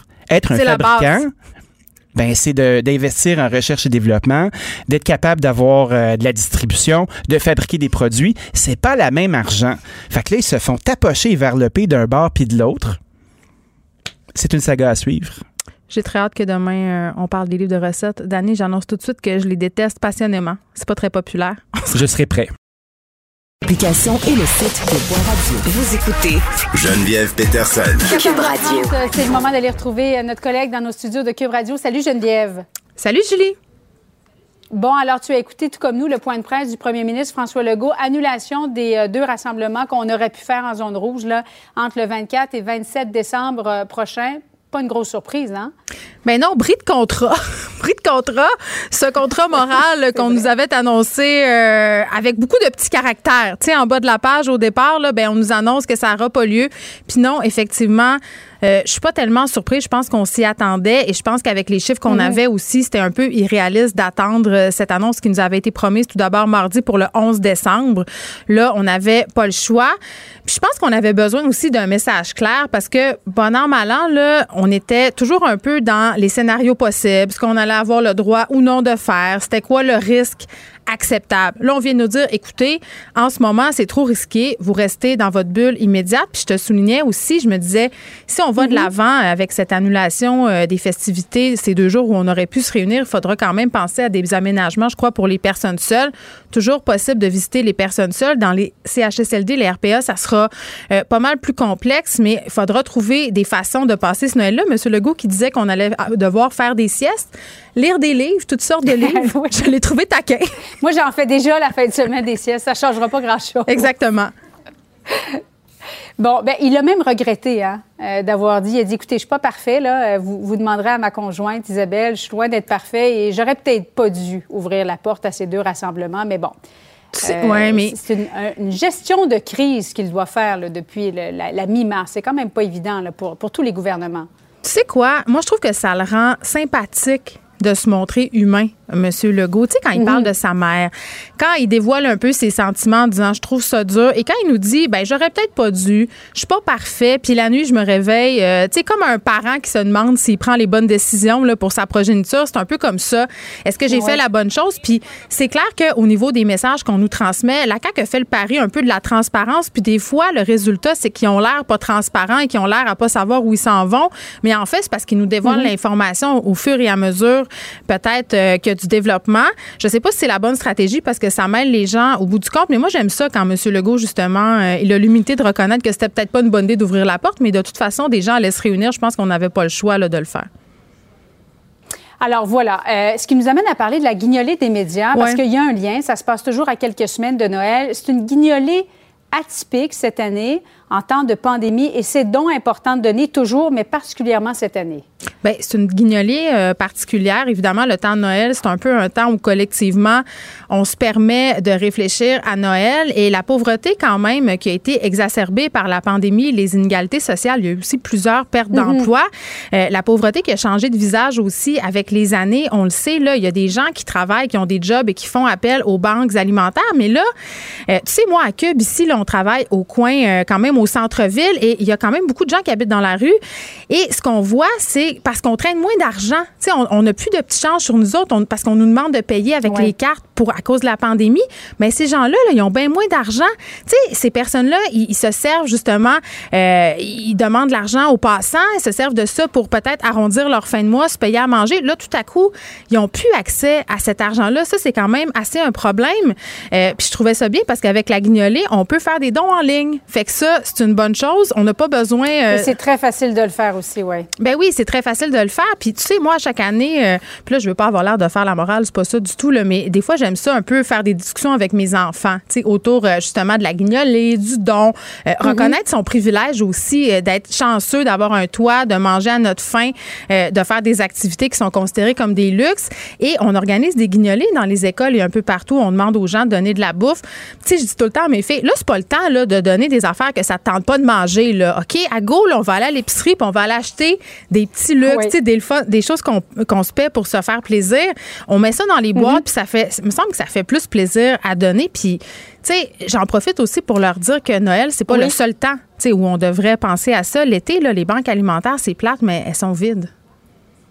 Et un petit peu plus tard, on va parler à Geneviève Evrel, qui a vécu dans la pauvreté, élevée par une mère toxicomane prostituée. Elle est devenue entrepreneur. C'est vraiment impressionnant son parcours. Elle fait partie des porte-paroles de la Guignolée euh, cette année. Elle sera avec nous un petit peu plus tard. Merci beaucoup, Geneviève. Bon après-midi à toi. Bye. Geneviève Peterson. Elle réécrit le scénario de l'actualité tous les jours. Vous écoutez Geneviève Peterson. Cube Radio. On revient euh, sur le cas de cette fameuse liste de lecture du premier ministre François Legault, une liste qui a été publiée par l'Association des libraires du Québec. Euh, des auteurs, des autrices, des libraires critiquent des suggestions littéraires de François Legault, soutiennent que le premier ministre suggère des œuvres qui contribuent à la normalisation des discours haineux contre les personnes racisées. On en parle avec Pierre-Luc Landry, qui est auteur et professeur à l'Université de Victoria, qui a signé une lettre euh, qui fait pas partie du regroupement qui ont composé la lettre, mais qui la signe. Monsieur Landry, bonjour. Bonjour. Bon, il y a beaucoup de choses à dire euh, dans ce dossier-là, mais je pense que ce qui est important de préciser au départ, parce que ce qui a vraiment soulevé, si on veut, euh, un tollé, c'est le fait que l'ALQ, donc l'Association des libraires du Québec, ait retiré la liste de M. Legault. Euh, puis je trouve ça tellement important qu'on dise d'emblée là, que les personnes qui ont émis des critiques par rapport à cette liste-là, qu'on en pense qu'on veut, n'ont jamais demandé à l'Association des libraires du Québec de censurer cette liste. C'est une décision de l'ALQ. Absolument pas. Oui, et puis bon, euh, dans les médias, le directeur général et la, le président et la directrice générale ont eu l'occasion de, préciser ce qui s'est passé, mais en fait, ça n'a jamais été demandé par personne. Euh, bon, enfin, peut-être que ça a été demandé dans des messages qu'ils ont reçus et tout ça, mais, mais c'était isolé, là. C'est pas une demande officielle.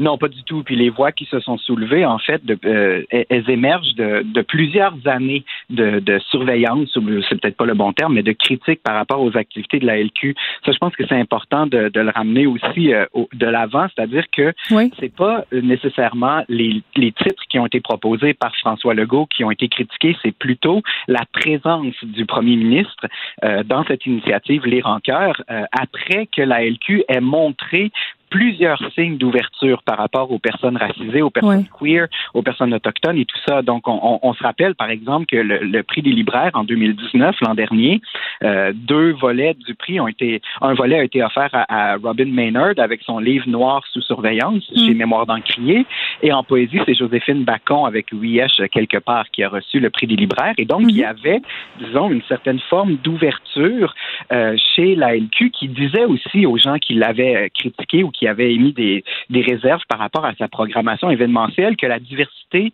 est importante pour la LQ, qui veulent le mettre de l'avant et tout ça. Et avec l'initiative Les Rancœurs, qui a commencé au début du confinement, euh, il y a eu aussi beaucoup de personnes racisées qui ont été invitées à proposer leur prescription de lecture. Et donc, il y avait une certaine confiance euh, qui était en train de s'établir avec la LQ. Et la décision d'inviter François Legault, on sait qu'elle a dû être prise il y a plusieurs mois et tout ça, mais mal tombé, c'est-à-dire le lendemain du refus de la CAQ de, débattre du principe de Joyce. Oui, euh, la motion qui a été refusée, le refus aussi de François Legault de reconnaître euh, le concept de racisme systémique. Vous voyez, M. Landry, je trouve ça vraiment intéressant qu'on se parle aujourd'hui, puis je pense que c'est important, puis on le fait peu, puis de façon peut-être souvent inadéquate sur les médias sociaux, de prendre le mhm. temps de s'écouter. Parce que moi, j'ai été de celles qui ont ouvertement critiqué cette décision de la LQ de retirer la liste de François Legault. Je trouve, par contre, que de mélanger, euh, bon, les, peut-être les les, concepts politiques comme le racisme systémique à cette liste-là, euh, je comprends l'idée, mais en même temps, à mon sens, c'était quand même un bon coup de l'Association des libraires d'avoir quelqu'un qui a autant de visibilité que le premier ministre participer à cette initiative qui est lire en cœur. Euh, puis en plus, c'est rare qu'on ait un premier ministre qui fait la promotion comme ça de la lecture. Donc moi, c'est un peu ça qui me dérangeait là-dedans. J'avais l'impression qu'on qu'on mélangeait beaucoup d'affaires, puis en même temps, la mise en contexte que vous venez de faire me fait mieux comprendre pourquoi ça a choqué du monde. Ben, c'est parce que je pense qu'il y a plusieurs visions de la lecture et de la littérature qui s'affrontent aussi en même temps. Parce que, bon, il faut, faut le dire d'abord, la barre est très basse quand on encense un premier ministre parce qu'il lit. Euh, Mais vous vous rappelez quand même, euh, on envoyait des, des, livres à Stephen Harper tous les jours. Qui faisait ça? C'était-tu Marc Séguin? Je m'en rappelle plus. Ah, Yann Martel, oui. Euh, Yann Martel, Yann Martel, oui. Ben, c'est vrai que de ce point de vue-là, c'est intéressant. Puis on peut s'en réjouir, mais il faut il faut rappeler quand même que la barre est placée très basse pour mhm. les hommes blancs qui, euh, qui, qui lisent et qu'on se met à les encenser. Mais je pense que euh, là, c'est une analyse vraiment faite sur le vif, mais qui s'affronte, en fait, c'est deux visions de la lecture. Parce que d'un côté, on aurait la mhm. lecture pour la lecture. Donc, lisons, peu importe ce qu'on lit, c'est bien, on fait la promotion de la lecture. du côté des personnes qui ont réagi euh, disons, euh, négativement à la liste de lecture de François Legault, c'est mm. qu'on on a l'impression que, euh, justement, on ne fait pas la promotion de la lecture pour le développement de l'esprit critique, pour le développement de la citoyenneté, de, de, de, la capacité d'analyse et tout ça, mm. alors que les critiques qui étaient faites auprès des libraires, de, de l'association des libraires, plutôt, devrais-je dire, pendant les, les, deux dernières années, était dans ce, allait dans ce sens-là, au sens où on disait oui, c'est tout à fait logique et tout à fait correct et, bien, et bien reçu de promouvoir la lecture, l'achat dans les librairies indépendantes, la, la promotion de la littérature québécoise et tout ça. Mais qu'est-ce qu'on veut faire? Qu'est-ce qu'on veut promouvoir? Qu'est-ce qu'on veut dire en même temps? Et c'est là, je pense qu'il y a peut-être un, euh, disons, un, un, clash, si vous me permettez l'expression, mm. politique au sens où l'ALQ euh, ne, ne s'est pas engagée, c'est vrai, à, à, faire euh, la promotion d'un certain type de littérature ou d'une certaine vision de la lecture, mais elle avait donné l'impression d'avoir entendu les critiques dans les dernières années. Et je pense que c'est ce qui a le plus blessé dans euh, la, la, présence de, de, de, François Legault. Parce que, en fait, bon, j'ai lu moi aussi sur les réseaux sociaux, mais j'ai pas fait une recherche exhaustive. Mais ce que j'ai pu constater, c'est que chez la plupart des critiques, on parlait même pas du livre de Mathieu Bock-Côté, alors que de l'autre côté, de, des gens qui ont euh, beaucoup plus, euh, euh disons, euh, critiqué la décision de la LQ de retirer mm. la liste, là, on parlait de censure. Mais il n'y a pas eu de censure. Il n'y a personne qui a dit François Legault ne doit pas avoir le droit de parler de ses livres ou François mais ça, Legault. Il a quand même été critiqué d'avoir présenté, pardon, le monsieur Landry, mais il a quand même été vertement critiqué pour avoir osé parler d'un livre de Mathieu Bock-Côté, L'Empire du politiquement correct. Puis je trouve ça dommage parce que moi, je partage vraiment pas souvent les opinions de mon collègue Mathieu Bock-Côté. Là. Puis M. Legault a pris peine euh, de dire ensuite on peut euh, se coltailler à des livres avec lesquels on n'est pas d'accord. Parce que je veux dire, à un moment donné, on lit juste des ouvrages qui sont en adéquation avec nos allégeances politiques et intellectuelles. Tout le monde reste prisonnier de ses chambres d'écho, personne se parle, puis où est-ce qu'on s'en va? Tu sais, ça, c'est plate. Ben, on le voit avec euh, la liste euh, d'Émilie euh, Nicolas et de Christian Rioux qui a été partagée dans le devoir, aujourd'hui. On a deux, deux mondes complètement différents.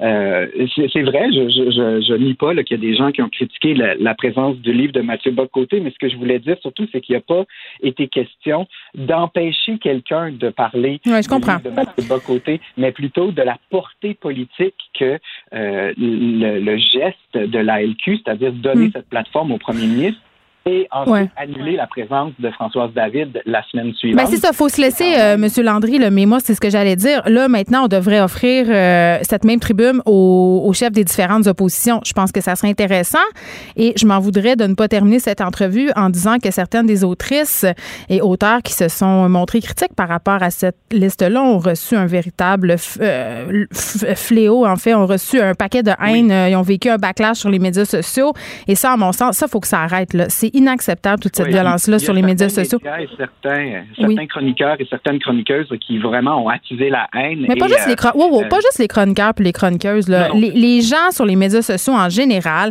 et les gens qui disposent d'une tribune, c'est vrai, parfois ne contribuent pas au climat social euh, de façon très, très positive. Je pense qu'on a une réflexion globale à faire, euh, tant au niveau des militants qu'au niveau des gens qui prennent part au débat sur les médias sociaux, que des chroniqueurs, que des médias. je trouve ça le fun. Il faut se parler.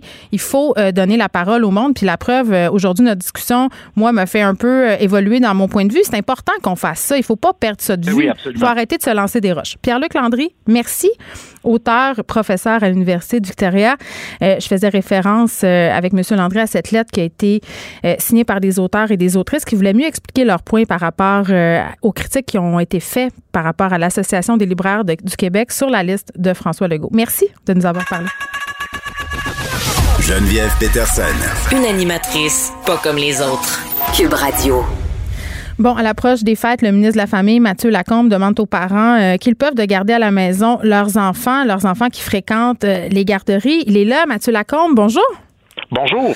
Bon, on a eu une grosse annonce quand même aujourd'hui. pas de Noël? Euh, c'est sûr que c'est jamais agréable d'annuler Noël. Ben non, puis c'est pas agréable non plus de l'annoncer aux enfants. Ça, je peux vous le dire. Non, mais la bonne nouvelle, c'est que le Père Noël est immunisé. Ça, on le sait déjà. Donc ça, c'est la bonne nouvelle. C'est vrai. Est-ce que euh, moi, je, souhaite un peu, euh, de façon très secrète, Monsieur Lacombe, que un de mes lutins de Noël peut-être attrape la COVID et développe des complications?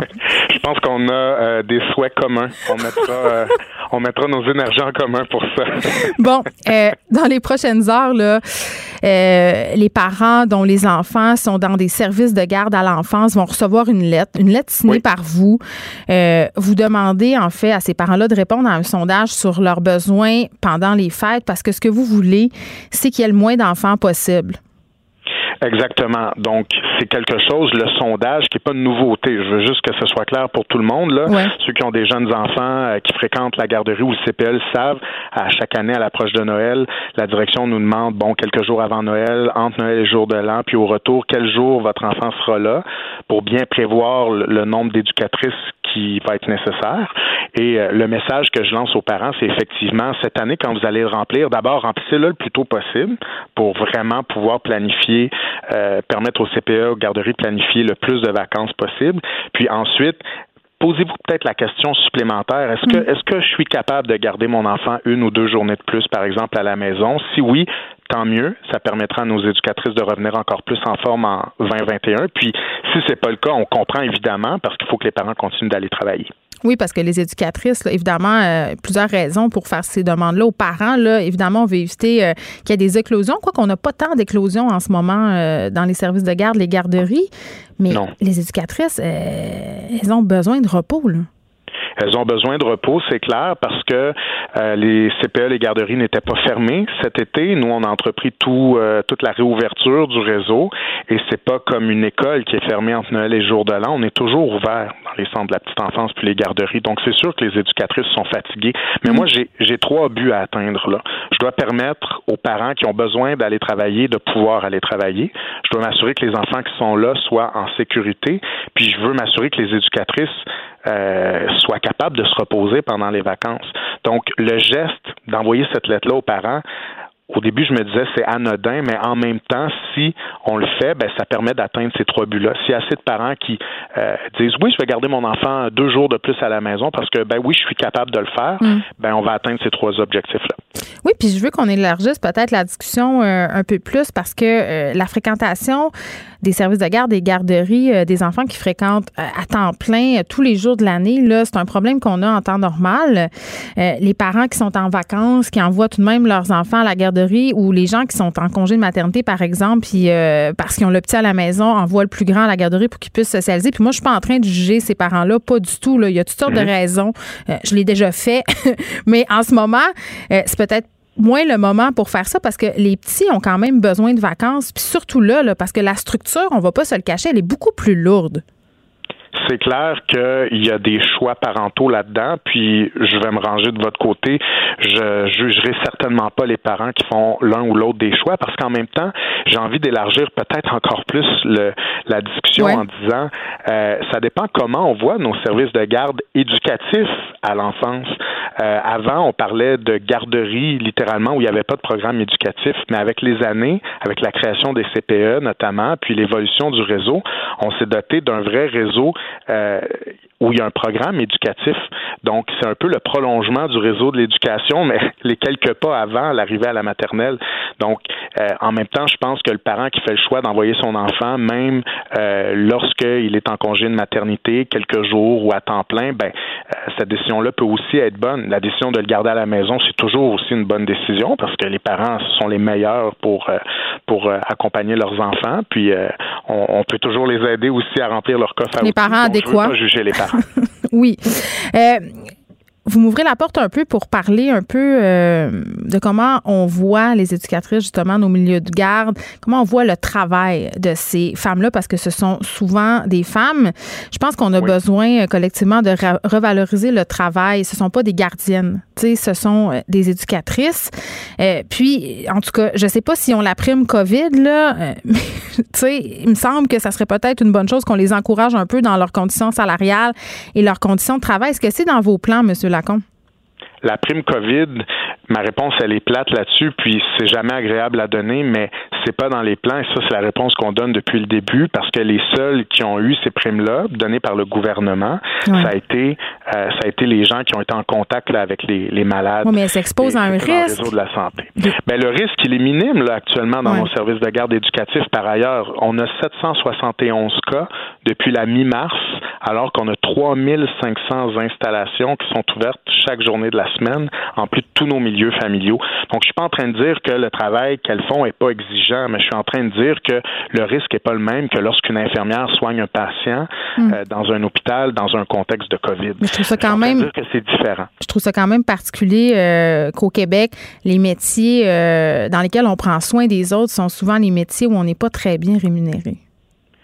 Ben, vous posez une question qui est intéressante. Vous posez une question que de nombreuses personnes se sont posées. Puis vous savez, dans la dernière convention collective qu'on a signée, on a aussi ouvert la porte à se poser cette question-là. Est-ce que les éducatrices, en fait, est-ce que les responsables dans ce cas-ci de services de garde en milieu familial gagnent euh, le salaire qu'elles devraient gagner? Euh, on a mis sur pied un, comité là, avec elles pour euh, se poser cette question-là. Donc c'est clair que c'est pas parfait, mais en ce moment, aujourd'hui, en contexte de pandémie, moi, comme ministre de la Famille, je regarde ce que j'ai comme outil, puis j'essaie de prendre les meilleures décisions pour leur donner un break. Puis en même temps, je pense que c'est important qu'on se rappelle que ces personnes-là, ce sont celles qui passent le plus de temps avec nos enfants, bien souvent. C'est clair. Puis ça, quand on se dit ça. Euh, ben, moi, je me sens coupable automatiquement. Là. Ben, c'est, oui, moi aussi. Mais il faut bien les traiter. ça, vraiment. C'est important. sais, ils font un travail fondamental. Moi, je trouve que, tu sais, ils gagnent quoi, 30 000 par année? Un peu plus, un peu plus, quand même, mais c'est clair, c'est clair que c'est pas des, des, des salaires là, astronomiques. Je, suis d'accord avec vous. Mm.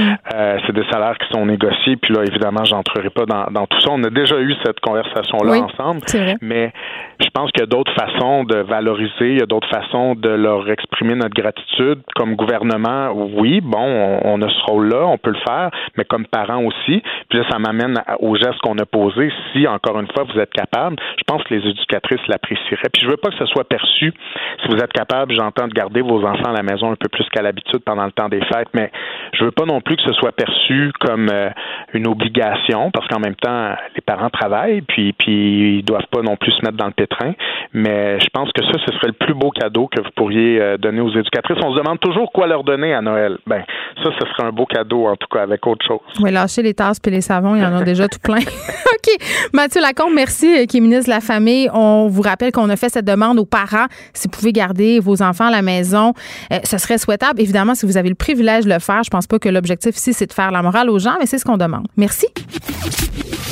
Le, commentaire de Varda Etienne. Une vision pas comme les autres. Varda. On a eu. Geneviève. On a eu des annonces. Mm. Il n'y aura pas. J'ai dit tantôt à Caroline Saint-Hilaire, elle était ici pour enregistrer son émission, puis j'ai dit on annule, on annule Noël, puis elle n'était pas contente. Elle dit on dit pas on annule Noël, Noël n'est pas annulé. Bon. Écoute, j'ai eu cette conversation avec elle tout à l'heure, moi aussi. Bon, on radote. Ben, Geneviève, on en a parlé, toi et moi, il y a quoi, 48 heures, c'était de un prévisible, et là, je veux pas me faire lancer de tomates, mais personnellement, je crois que c'est la meilleure chose à faire.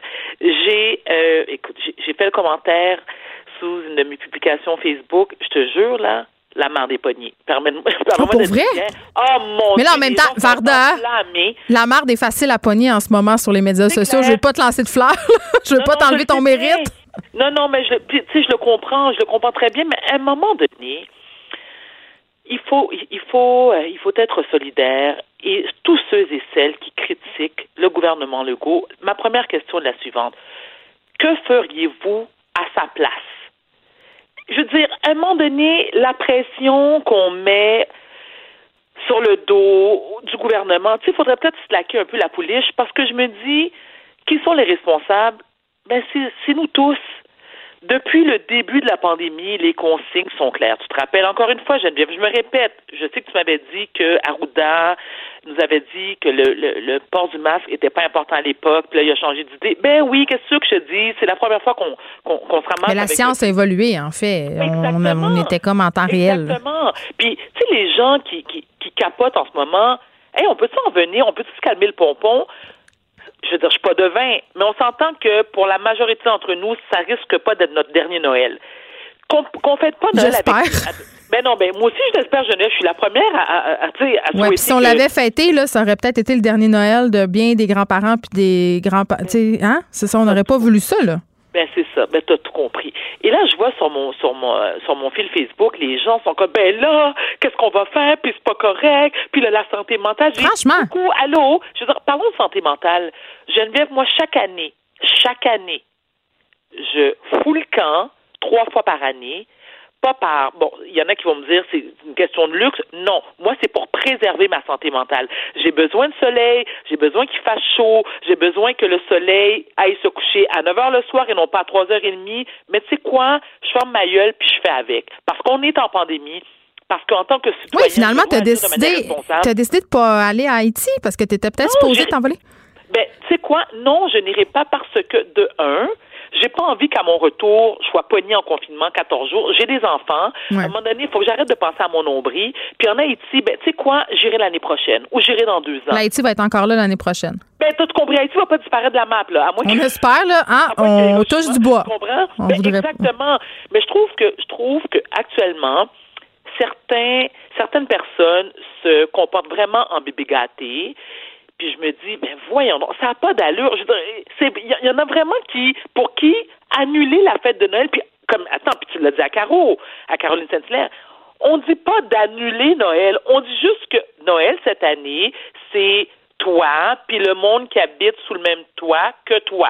Sinon, ben c'est rien tout. Mais c'est quand même mieux que rien. Là. Imagine, tantôt, euh, on disait les personnes seules. sais, on pense beaucoup aux personnes âgées, mais on pense beaucoup moins aux personnes qui sont plus jeunes et qui sont célibataires et qui endurent leur solitude depuis neuf mois. sais, cet été, on a eu quand même une petite période où on a eu un déni collectif. Ça s'est calmé, mais c'est difficile pour ces personnes-là aussi. Geneviève, et je suis la première qui compatit avec ces gens-là. Mais je me dis aussi, entre rester chez toi, entre quatre murs, tu sais, à boire ton petit verre de champagne tout seul chez vous dans ton salon. On dit rien de trop beau pour la classe ouvrière. C'est exact. Et être couché sur une civière, mettons que je vais, je vais le boire tout seul, mon petit verre de vin. Tu sais, à un moment donné, il faut faire des choix, puis arrêter. Moi, c'est parce que je trouve que les gens exagèrent. Je trouve que les gens exagèrent. Puis, t'as beau chialer, puis traiter de Legault de tous les noms, puis traiter les gens comme moi qui, eux, mais je veux pas, je veux pas réutiliser la métaphore des enfants puis des parents, mais c'est quand même ça. Tu sais, quand tu promets quelque chose à un enfant puis que tu le fais pas, l'enfant est fâché. C'est aussi bien ben de gérer les attentes puis dire que ça arrivera pas, puis à la fin tu dis surprise, ça va arriver. Tu sais, c'est peut-être ça En même temps, Geneviève, je suis, oui, je suis d'accord avec toi, mais en même temps, je pense que François Legault a vraiment voulu bien faire. Je pense que lui aussi, jusqu'à la fin, il y croyait. Il pensait que, les cas allaient diminuer. Mais qu'est-ce que je te dis? Depuis 48 72 heures, on passe de 1000, de 1000 cas à 1400 à 1500. À un moment donné, il faut stopper l'hémorragie aussi. Au, et, et, ce, pour le bien-être de la population au complet. Bon, là, c'est sûr que, moi, où est-ce que je mets un bémol, et puis je veux t'entendre là-dessus. Alors, on interdit les rassemblements pour les gens qui sont en zone rouge. Les zones jaunes et les zones oranges, c'est encore correct. Et moi, c'est là que j'ai un problème. Je me dis, tu sais, tant qu'à interdire les rassemblements, fais-le pour la totalité de la population. en même temps, c'est presque tout le Québec qui est en zone rouge en ce moment. Exact, ben, exactement. Mais ce que je me dis, mais ce que j'ai peur, c'est que les gens se promènent entre les zones. Mais c'est ce que j'allais te dire. C'est que là, c'est envoie le, mauvais message aux délinquants qui vont faire comme, you know what, moi je vais aller. Non, mais les délinquants, là, Varda, ils vont être délinquants anyways. C'est ça qu'il faut ben, réaliser. Là. Ben, les gens qui euh, comptaient se réunir là, puis faire des petits parties puis s'en sacrer, là, ils vont continuer dans la même veine.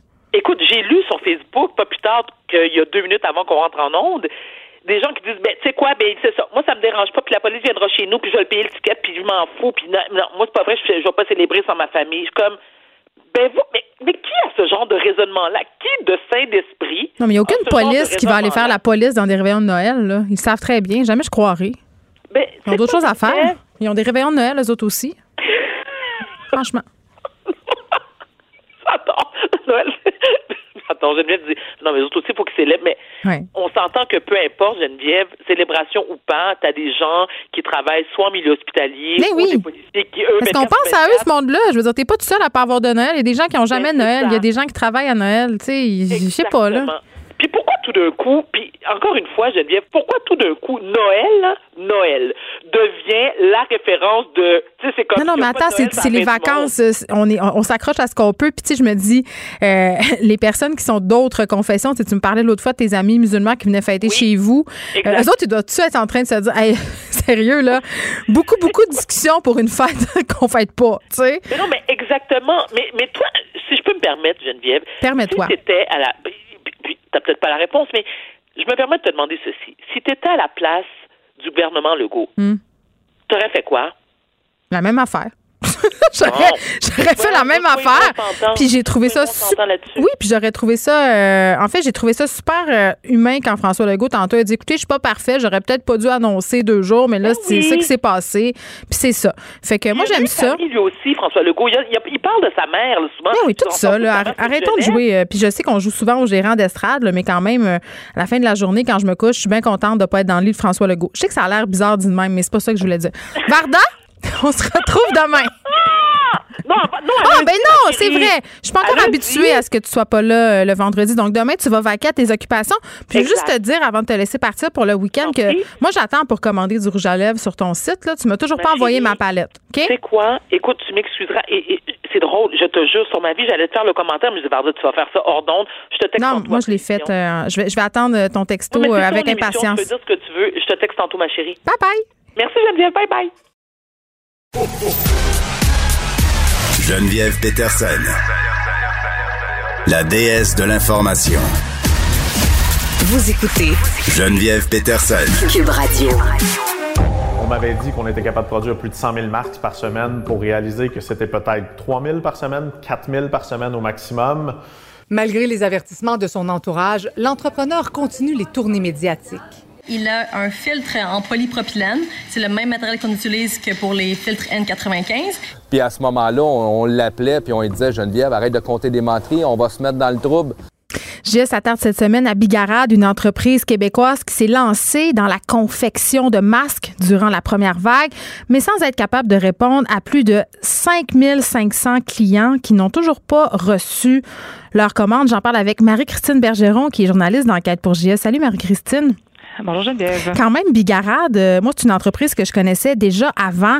Ils vendaient euh, des couvertures assez de luxe quand même. C'était un peu cher, mais c'est une entreprise qui s'est réinventée, et c'est le cas de le dire, pendant la première vague. Ils se sont mis à fabriquer des masques. ont connu beaucoup de succès, là.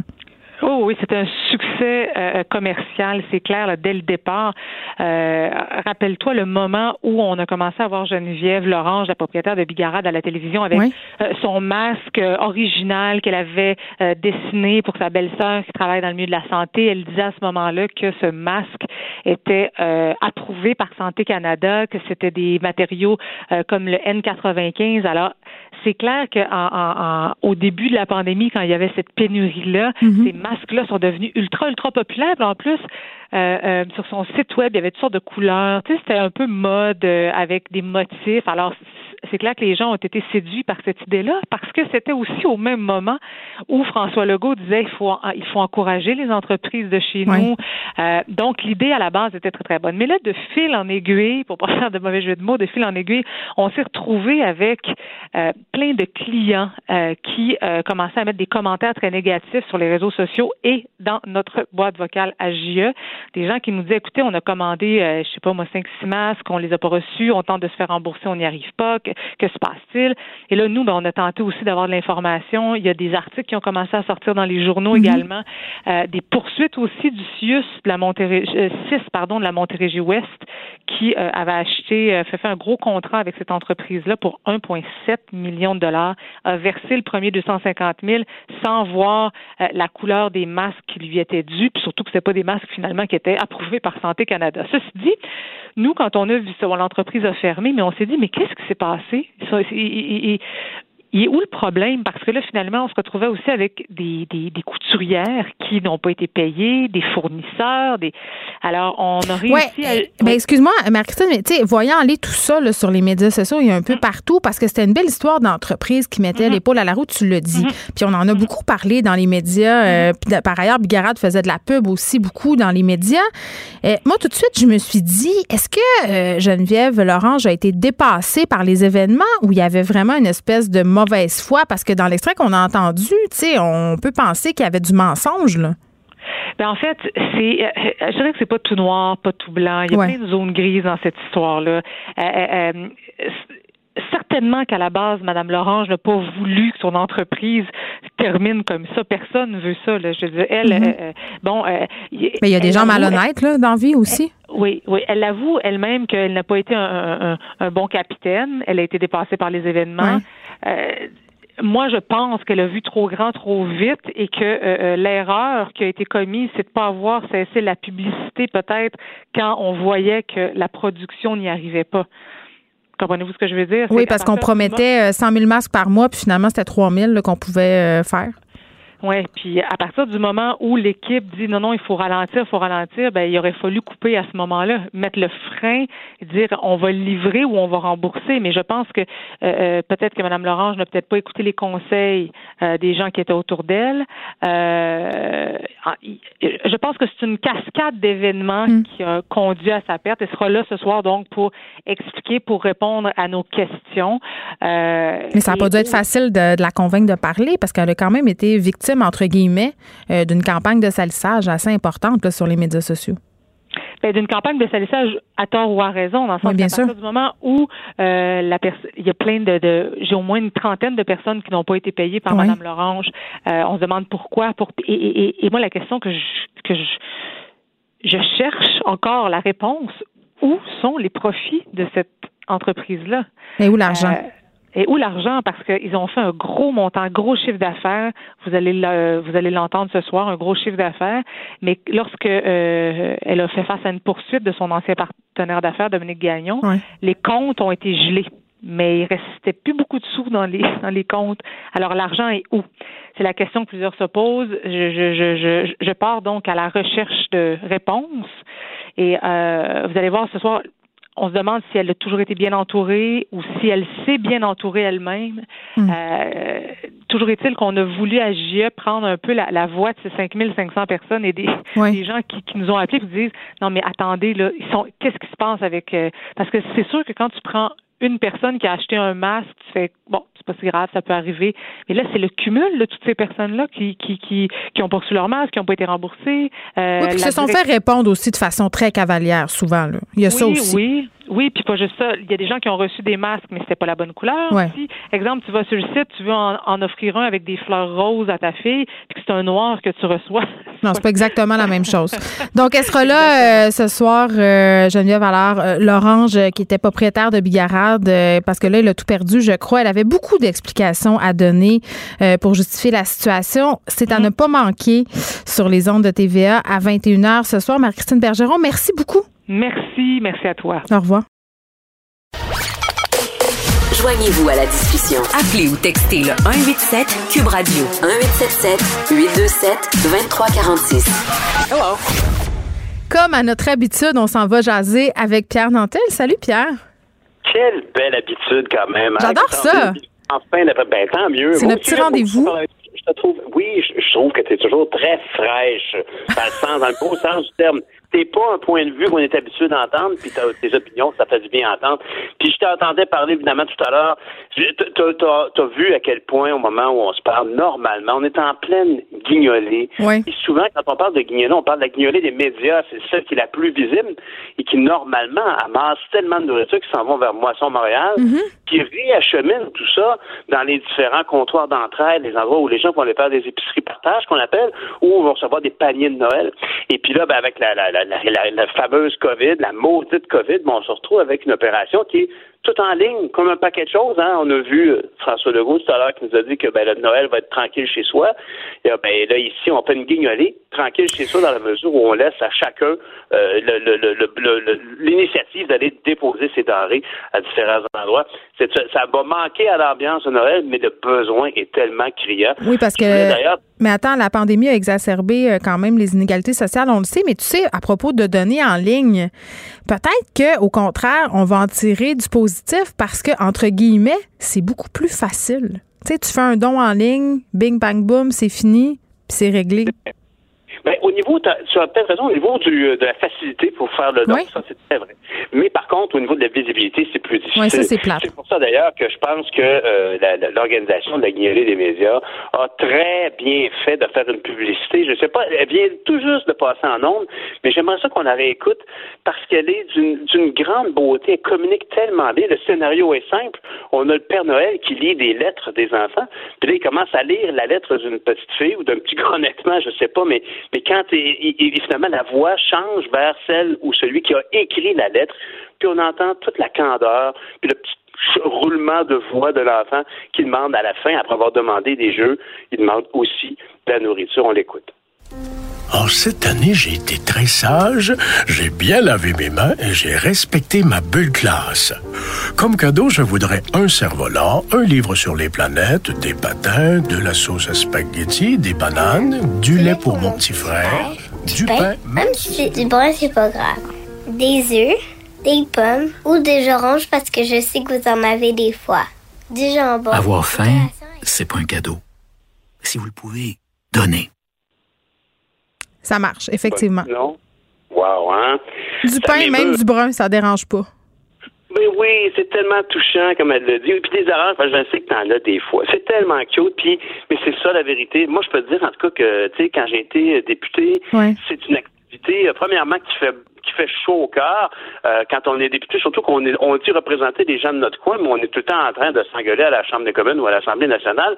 Mais la vérité, c'est que les, les, j'avais la chance de participer à ce moment-là à plusieurs euh, des, des, des, levées de fonds. Euh, on allait amasser de l'argent avec des jeunes impliqués dans l'école, dans, dans, les écoles de secondaire du coin. On allait évidemment faire la collecte de la nourriture de porte en porte. À l'époque, c'est évidemment plus possible qu'aujourd'hui, mais pour moi c'est un effort, c'est un moment de, de, de que dans notre communauté, au même supermarché où on va, ben effectivement, à côté, on, cherche peut-être à pas le voir, mais il y a un HLM à côté, puis il va, il va même épicerie que toi. Quand arrive le temps des fêtes, ben c'est important de ramasser des sous pour que ces mêmes gens-là puissent avoir l'exceptionnel du temps des fêtes. On cherche tous, hein, quand on dit qu'on va faire un rassemblement, ben on veut marquer le coup, on veut se rassembler, puis on aimerait ça manger autre chose que des saucisses hot dog. Oui, puis tu ben, sais, euh, tu sais, Pierre, euh, moi j'en profite toujours pour avoir une petite discussion avec mes enfants. Ils me trouvent lourde, là, mais sur le privilège, parce qu'au départ, quand on annonçait les guignolés, pas seulement la guignolée des médias, mais on en fait dans les écoles, il y a des boîtes où on peut donner des denrées